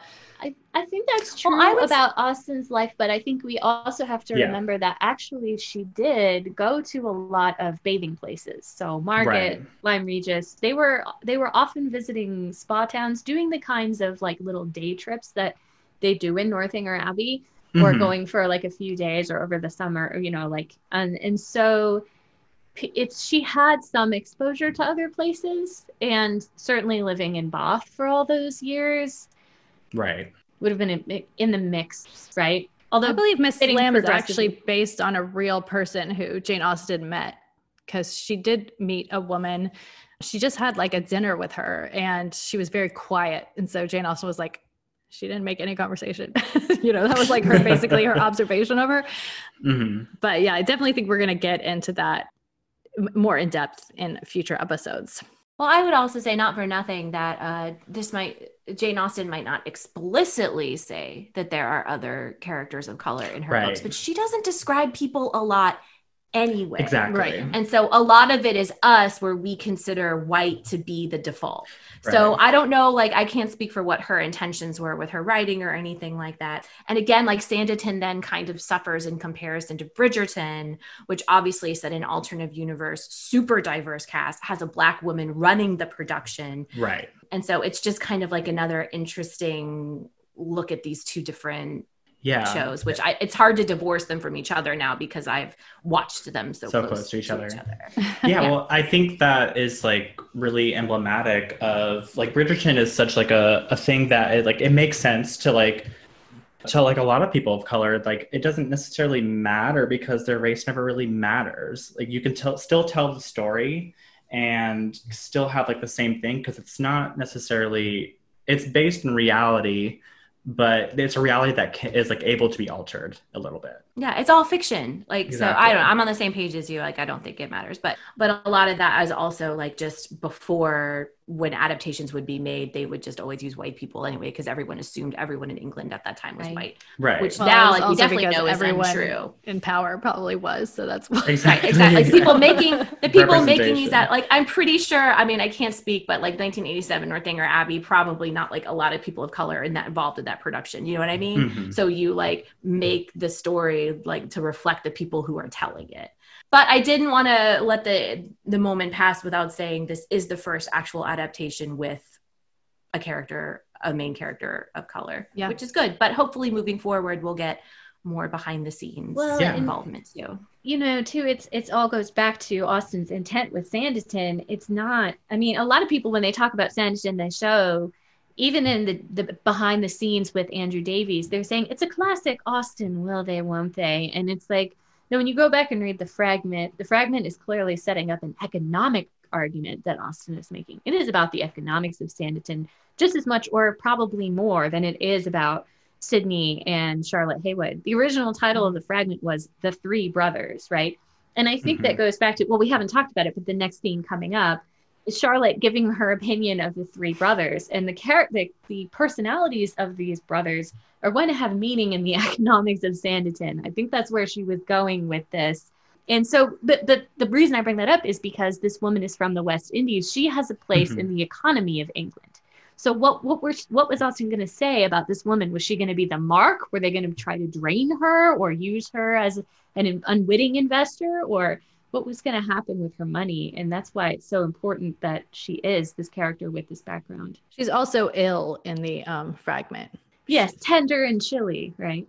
I hate this horrible chilly island. It's also hard to say if this, if whatever Jane Austen's setup would have been what she ultimately ended up with, because, you know, this was still in its very beginning stage. Yeah. yeah. Yeah. Right. Yeah. And I would say as a, a Latinx person, this, even like an introduction of a, just like a, any character that deviates from the norm, you know, cis het- heterosexual white, it kind of makes, for me at least, the story more dynamic and more interesting. So I do sure. wonder, you know, not necessarily considering any of the behind the scenes stuff, but I do wonder how like audiences of color reacted to, like, did they find it, they have more investment in the series? So I'm really curious to see what their reaction was. Yeah, I can't speak to that um, as a white girl, blah, boring.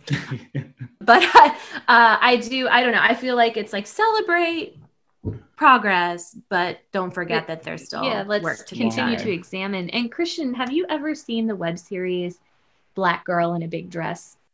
No. Oh my oh, gosh, it's web so series. Good. It's so good. It's so funny. Run, run to your nearest computer and watch it. It's called I'm pretty Black sure that's Girl. On our list of something to cover someday. Yeah, yeah. Black Girl so in a Big Dress. It's a comedian um, who's made this web series about being a Black cosplayer in, you know, like these big Victorian era dresses, and you can imagine the kind of things. Her Instagram is fabulous. Yeah. Too, just to yes. see the pictures right. of her costumes. It's fabulous. Yeah. Yeah, I'm gonna look that up. Yeah, it's just terrible. Right. It's so funny. Well, let's finish up this recap because we're almost done.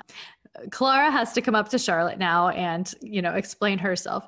She says that Edward was forcing himself on her and that he intends to ruin her and that Charlotte should be careful.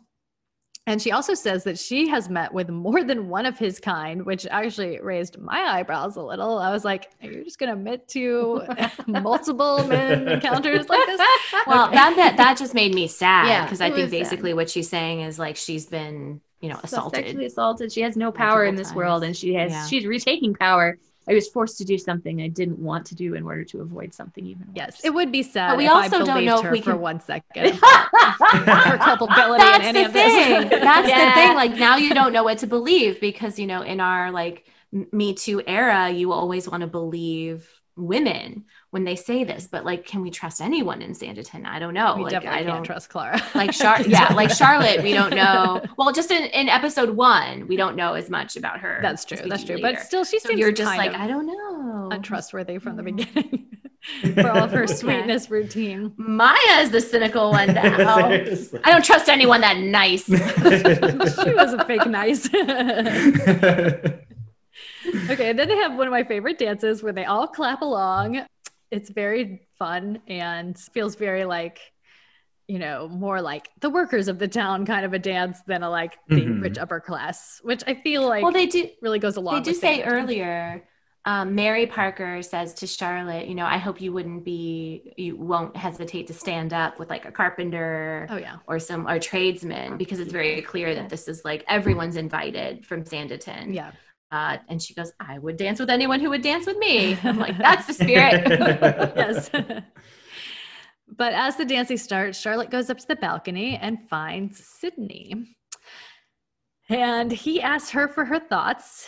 And she says that she's finding it very hard to figure all of the people out. She doesn't really trust her judgment, but he wants to know what she thinks of everyone or what she thinks of him. And she says that she thinks he's the sensible brother. And she goes on to tell him what she thinks of his other brothers, that Arthur is a contradiction, both jovial and lethargic, and Tom is overenthusiastic and may neglect his own and his family's happiness at the expense of the town, or I, I don't think I said that right, but you know what I mean?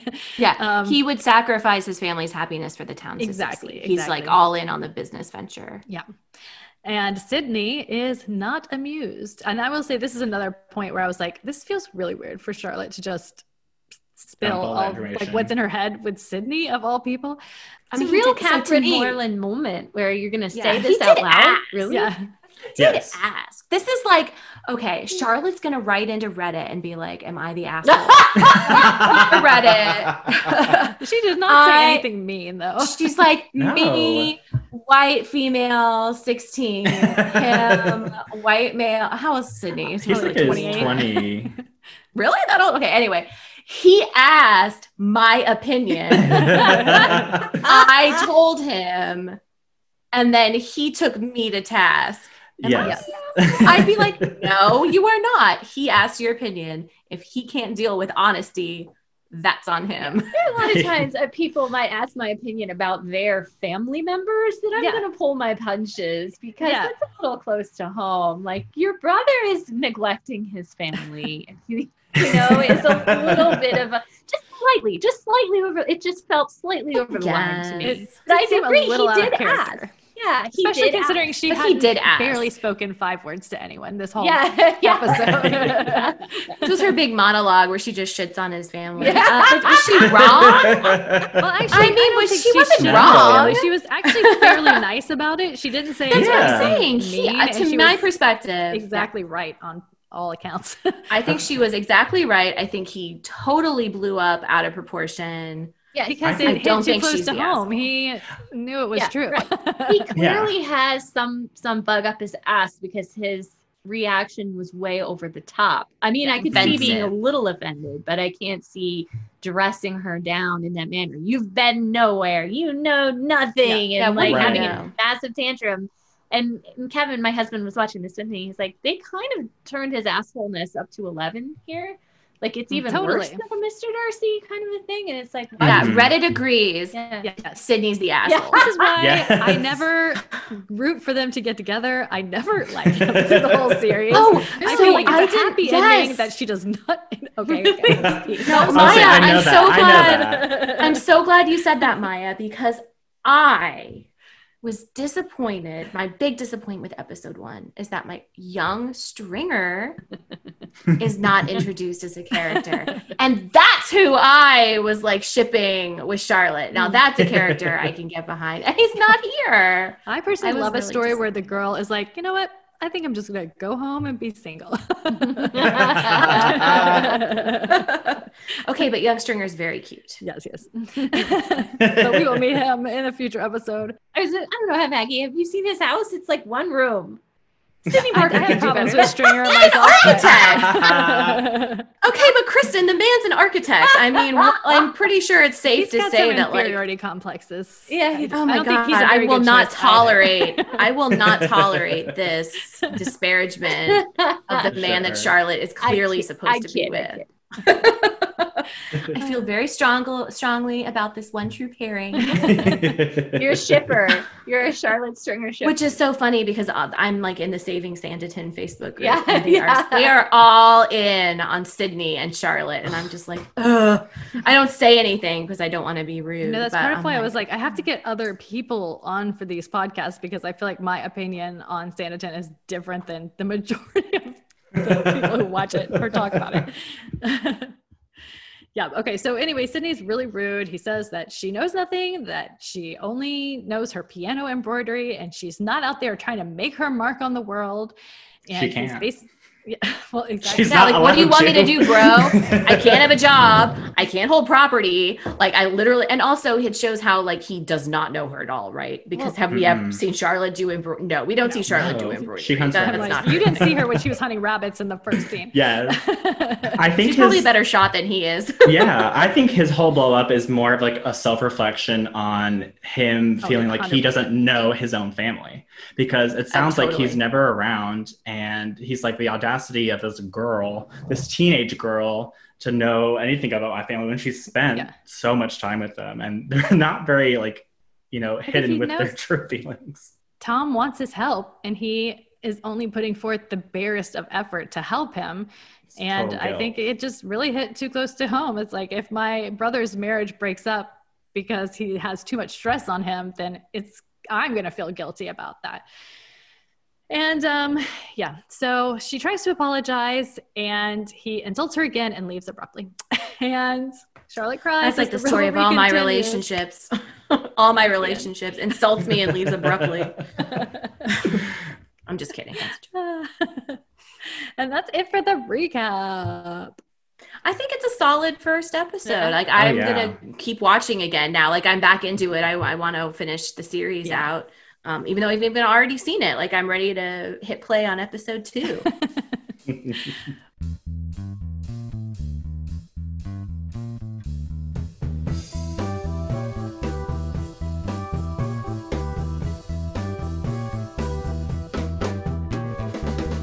Well, let's do a little bit of a deep dive really quick because, um, and we've already talked probably about a lot of this because I did it on the original um, eleven chapters.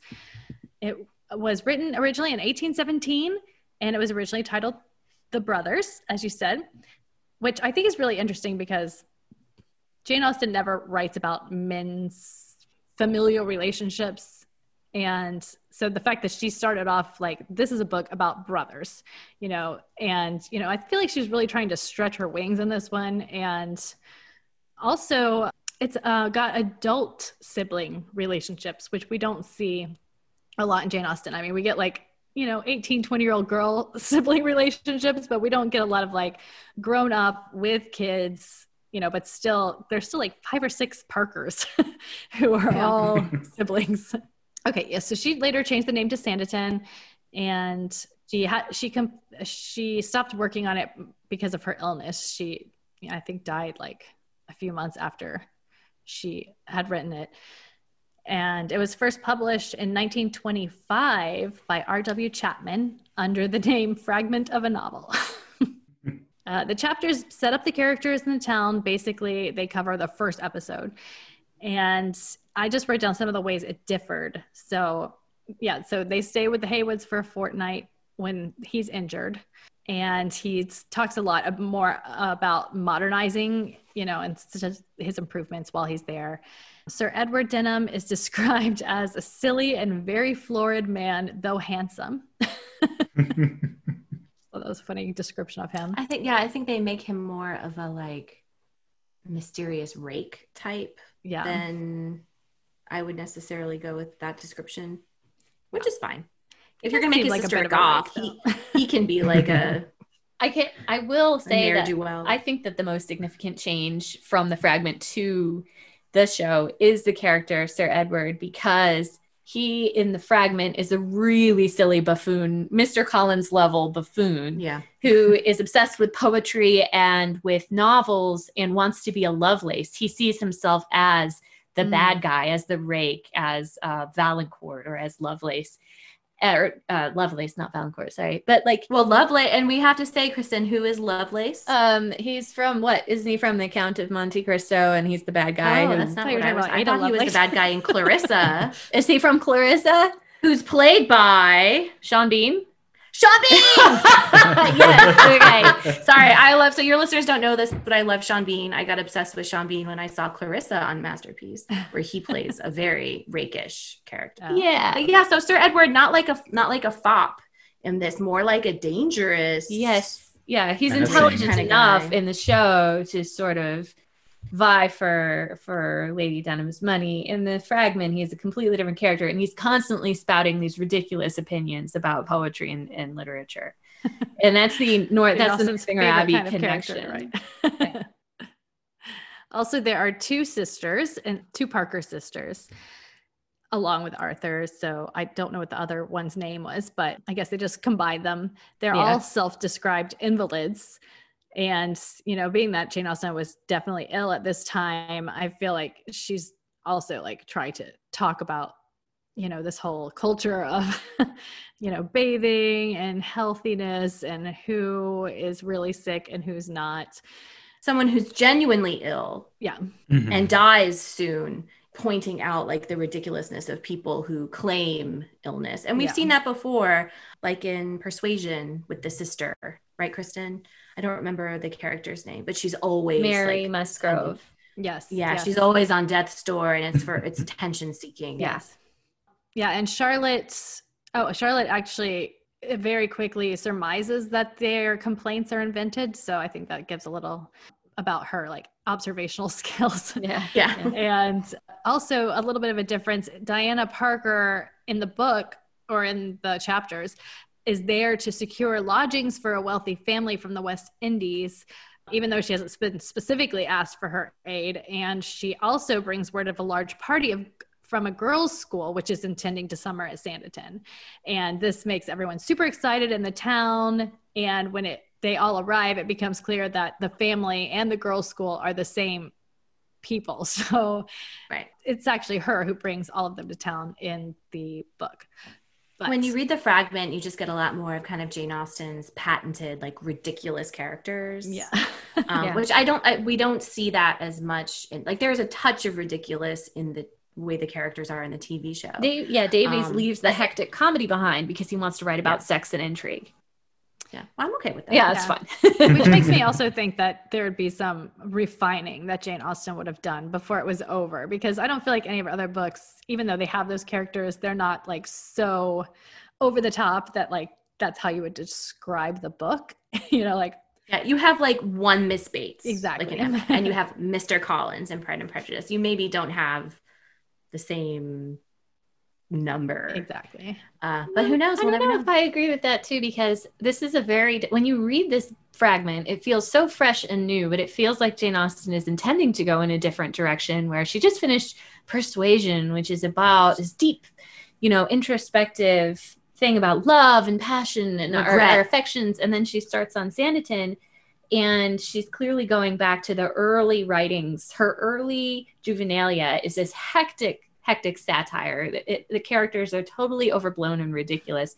It seems like return to that in a way that she's meaning, she's got some anger to to work out in a way against busybodies, against hypochondriacs. And when you when you go back and look at her relationship with her own mother, who was a horrible hypochondriac, when Jane Austen herself was incredibly sick and dying, you feel a, a seed of bitterness in all of this towards the hypochondria, I think. Yeah. So I don't know. So maybe it was, would have been purely comedic. It would have just yeah, been like yeah, maybe all she to was the wall. Like done with the affairs of the heart.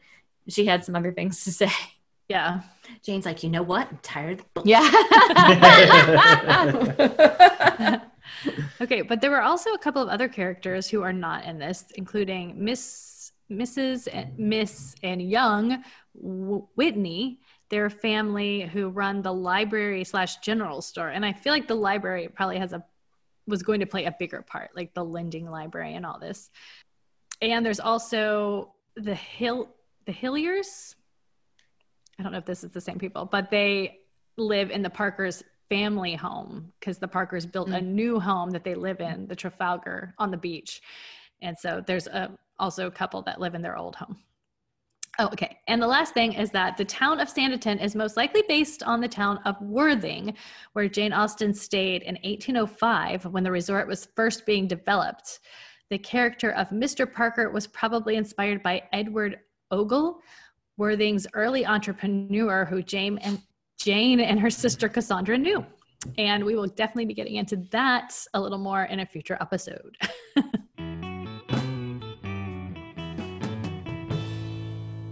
Do we have any favorite parts or final thoughts from the first episode of Sanditon? Mm-hmm. I like the hand job the best. Take a I'm shot. Kidding. Take a shot. Someone, ha- someone had to say it. What's my favorite part? Um, I just liked a lot of the conversations where Charlotte had with people, like the one she has with Esther, or even the one at Theo, uh, Theo Sydney at the end, because I found myself like responding to it. Being like, why is he getting so mad at her? Like, this is ridiculous. Right. He asked for her opinion. Or with Esther, you're like, okay, she's intense. Yeah. You know, like I, I was drawn into these characters already. Yeah. I will say one of my favorite parts is just getting to see the bathing and like just the technically how they would do something like that, and how even though it seems very awkward and weird, it still seems like fun. And they're like, we spend every day here. I'm like, you guys must have the craziest hair at the end of the summer. This is beach curls. Yeah. uh, what about oh, uh, you, Kristen? I- I my my favorite part, I think, is just the overall score and the feel and the look of it. When this show came out, I think everybody was expecting me to hate it because it was clearly not exactly what Austen intended. But when I had it on, you know, on my P B S station or whatever, I think I played it six or seven times the first week it was on there. I was had it on every night because whenever that happened, it was a stressful time, and it just is really soothing, but also really draws you in and gives you this sense of excitement. And so, yeah, just the the score is so different. It really draws you in, and it really makes you pay attention, and especially like just the Gaelic song at the end. Yeah, that's yeah. my favorite part. Yeah, yeah. What about um, you, Christian? I would say I think my favorite part is like the entire ball, because it feels it almost feels like it's in that middle ground between that like giant hall party we get at the beginning of Pride and Prejudice and more of a pinned up kind of royal adjacent ball. And so we yeah. kind of get the the whole dancing sequence that we always get in Austen, which are always part of probably one of my favorites, because you get to see really like one-on-one interactions with the characters, and they kind of display their entire intentions, even if they don't yeah. really say much. So you gotta really love a good that. chit-chat scene during a dance. Yes, exactly. Always the best. It's also very kinetic, and like we were saying, the camera work during that. Yeah, it was cool. Um, when they're doing like a reel kind of, it's just like very exciting. Yeah, and you get all the characters in one place together. Yes, and then someone dies. Uh, oh yeah, when they're doing the whole uh, when Sydney is telling her off on the balcony, I also was thinking the whole time, can't everyone in the ball hear you and see you screaming at this girl? Screaming like, at this you girl. Are right there. Also, she should have just pushed him off. Oh, no, he fell. It's so tragic. Oh, no. Yeah, but I mean, I guess I don't really have any final thoughts yet because we're just starting. So I'm just mm-hmm. excited to get, get going on this. And mm-hmm. I can't wait for Christian to see the rest. Yes, I'm very yeah, excited. It's really, I loved it. How are you guys watching, by the way? Because um, my friend gave me her, should I say this on the podcast? My friend gave me her like P B S passport. Oh, yeah. uh, so I can watch it on the website. But how are you guys watching it? Because it's not, unless you have a special Amazon, it's not really streaming. I paid twenty fucking dollars to get the entire series on Prime, so I'm not proud of it. Yeah, I can watch it a million times. Yeah, I probably. Well, I definitely bought the D V D as soon as it came out because I have cool. a Jane Austen D V D collection. So anytime a new one comes out, I have to get one. But I have P B S Passport because I love to support P B S. Awesome. Yeah. I'm eventually just going to spend the twenty dollars. Uh, season. Like episode also, by episode. Yeah. Yeah. Which is like, I was supposed to, because I was supposed to borrow Maya's D V D and I completely forgot last time I Uh, had talked to her, and so I was like, oh, just buy the first episode for three dollars, and eventually what's going to happen is I'm going to keep forgetting to buy it and then spend twenty-five dollars on the whole season. Yeah. Because that's You'll my end up disease. Spending more. Yeah.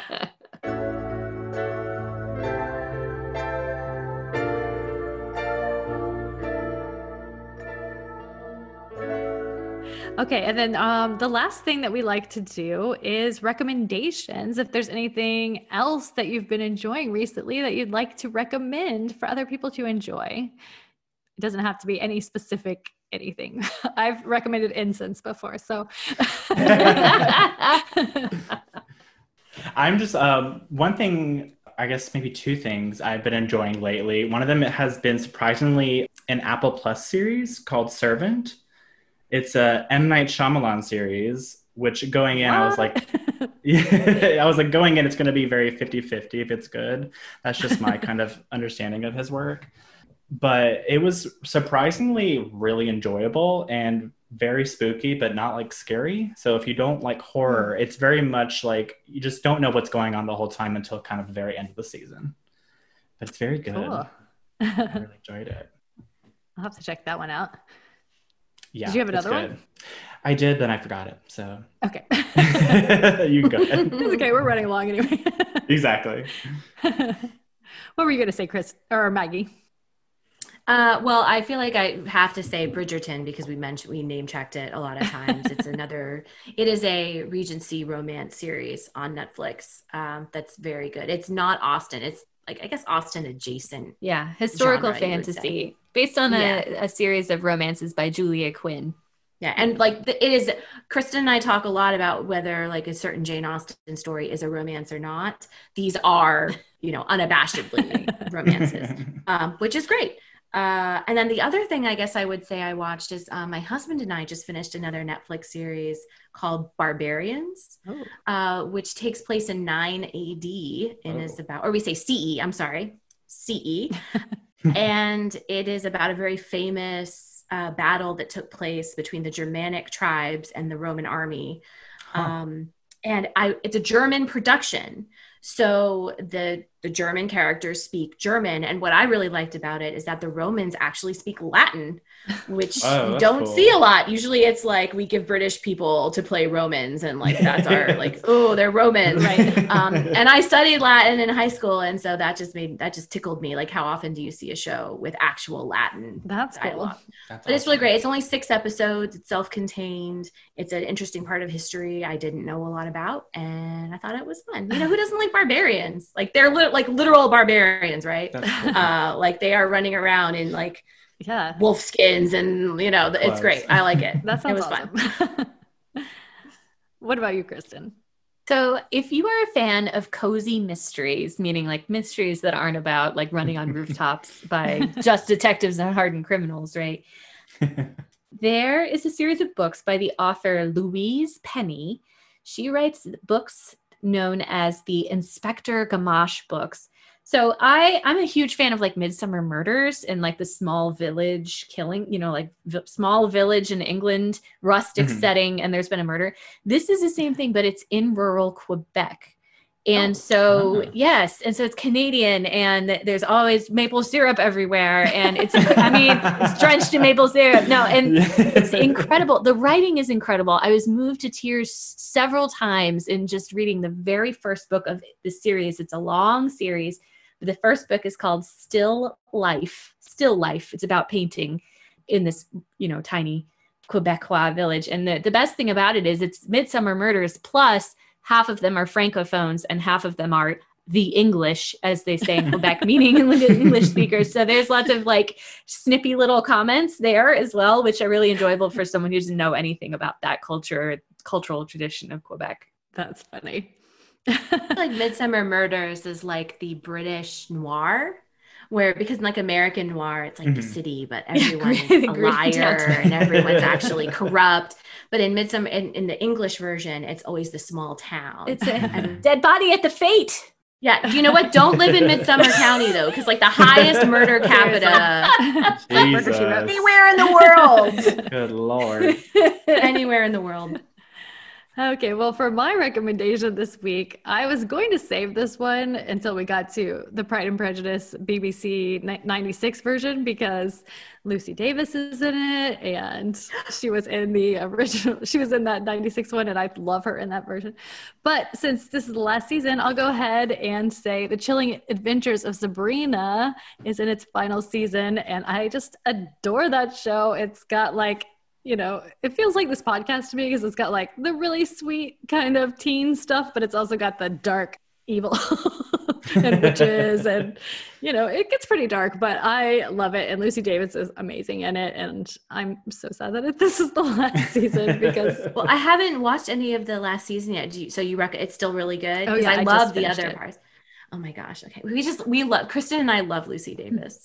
Um, we think that she's a comedic tour de force in Pride and Prejudice, like sneakily, because she's oh, not she's on the screen best. A lot, but watch her when she is. And she's, and also like in Wonder Woman, she's amazing. Yes. Wasn't yes. she in The Office, the British? Yeah, office? She was in the British Office. And in she's, all of those like, um, Shaun of the Dead. Or Shaun whatever. Of the Dead. Yeah. Yeah. You just want her to be your friend. Like I want to be friends with yes. Lucy Davis. We have a great time. Yeah. So that's my recommendation for this week. Um, I was gonna say I remembered my other recommendations to be really quick. If any, if anyone's a Euphoria fan on H B O, they released because they couldn't film season two yet because of COVID. They released like a mini episode, oh. and it's all about their character Rue, who, you know, throughout the show you find out is like a, a opioid addict, and is she's like a teenager trying to get through it. And but it's this beautiful episode of just like between two of these characters and this like gorgeous California diner that has like like espresso colored like leather seating, and it's just so beautiful. And like just the interaction between these two actors, it's like high caliber acting. It's so beautiful. And so yes, actually, before we do our contact, I should say thank you guys so much for being our guests. Should be polite. Um, yeah, yes. And did you guys have anything? I mean, obviously, listen to their podcast; it's amazing. Did you and follow them on Twitter? But did you guys have any? Or I guess follow them on Facebook, because they have a, a pretty cool Facebook group. Thank you. Thanks.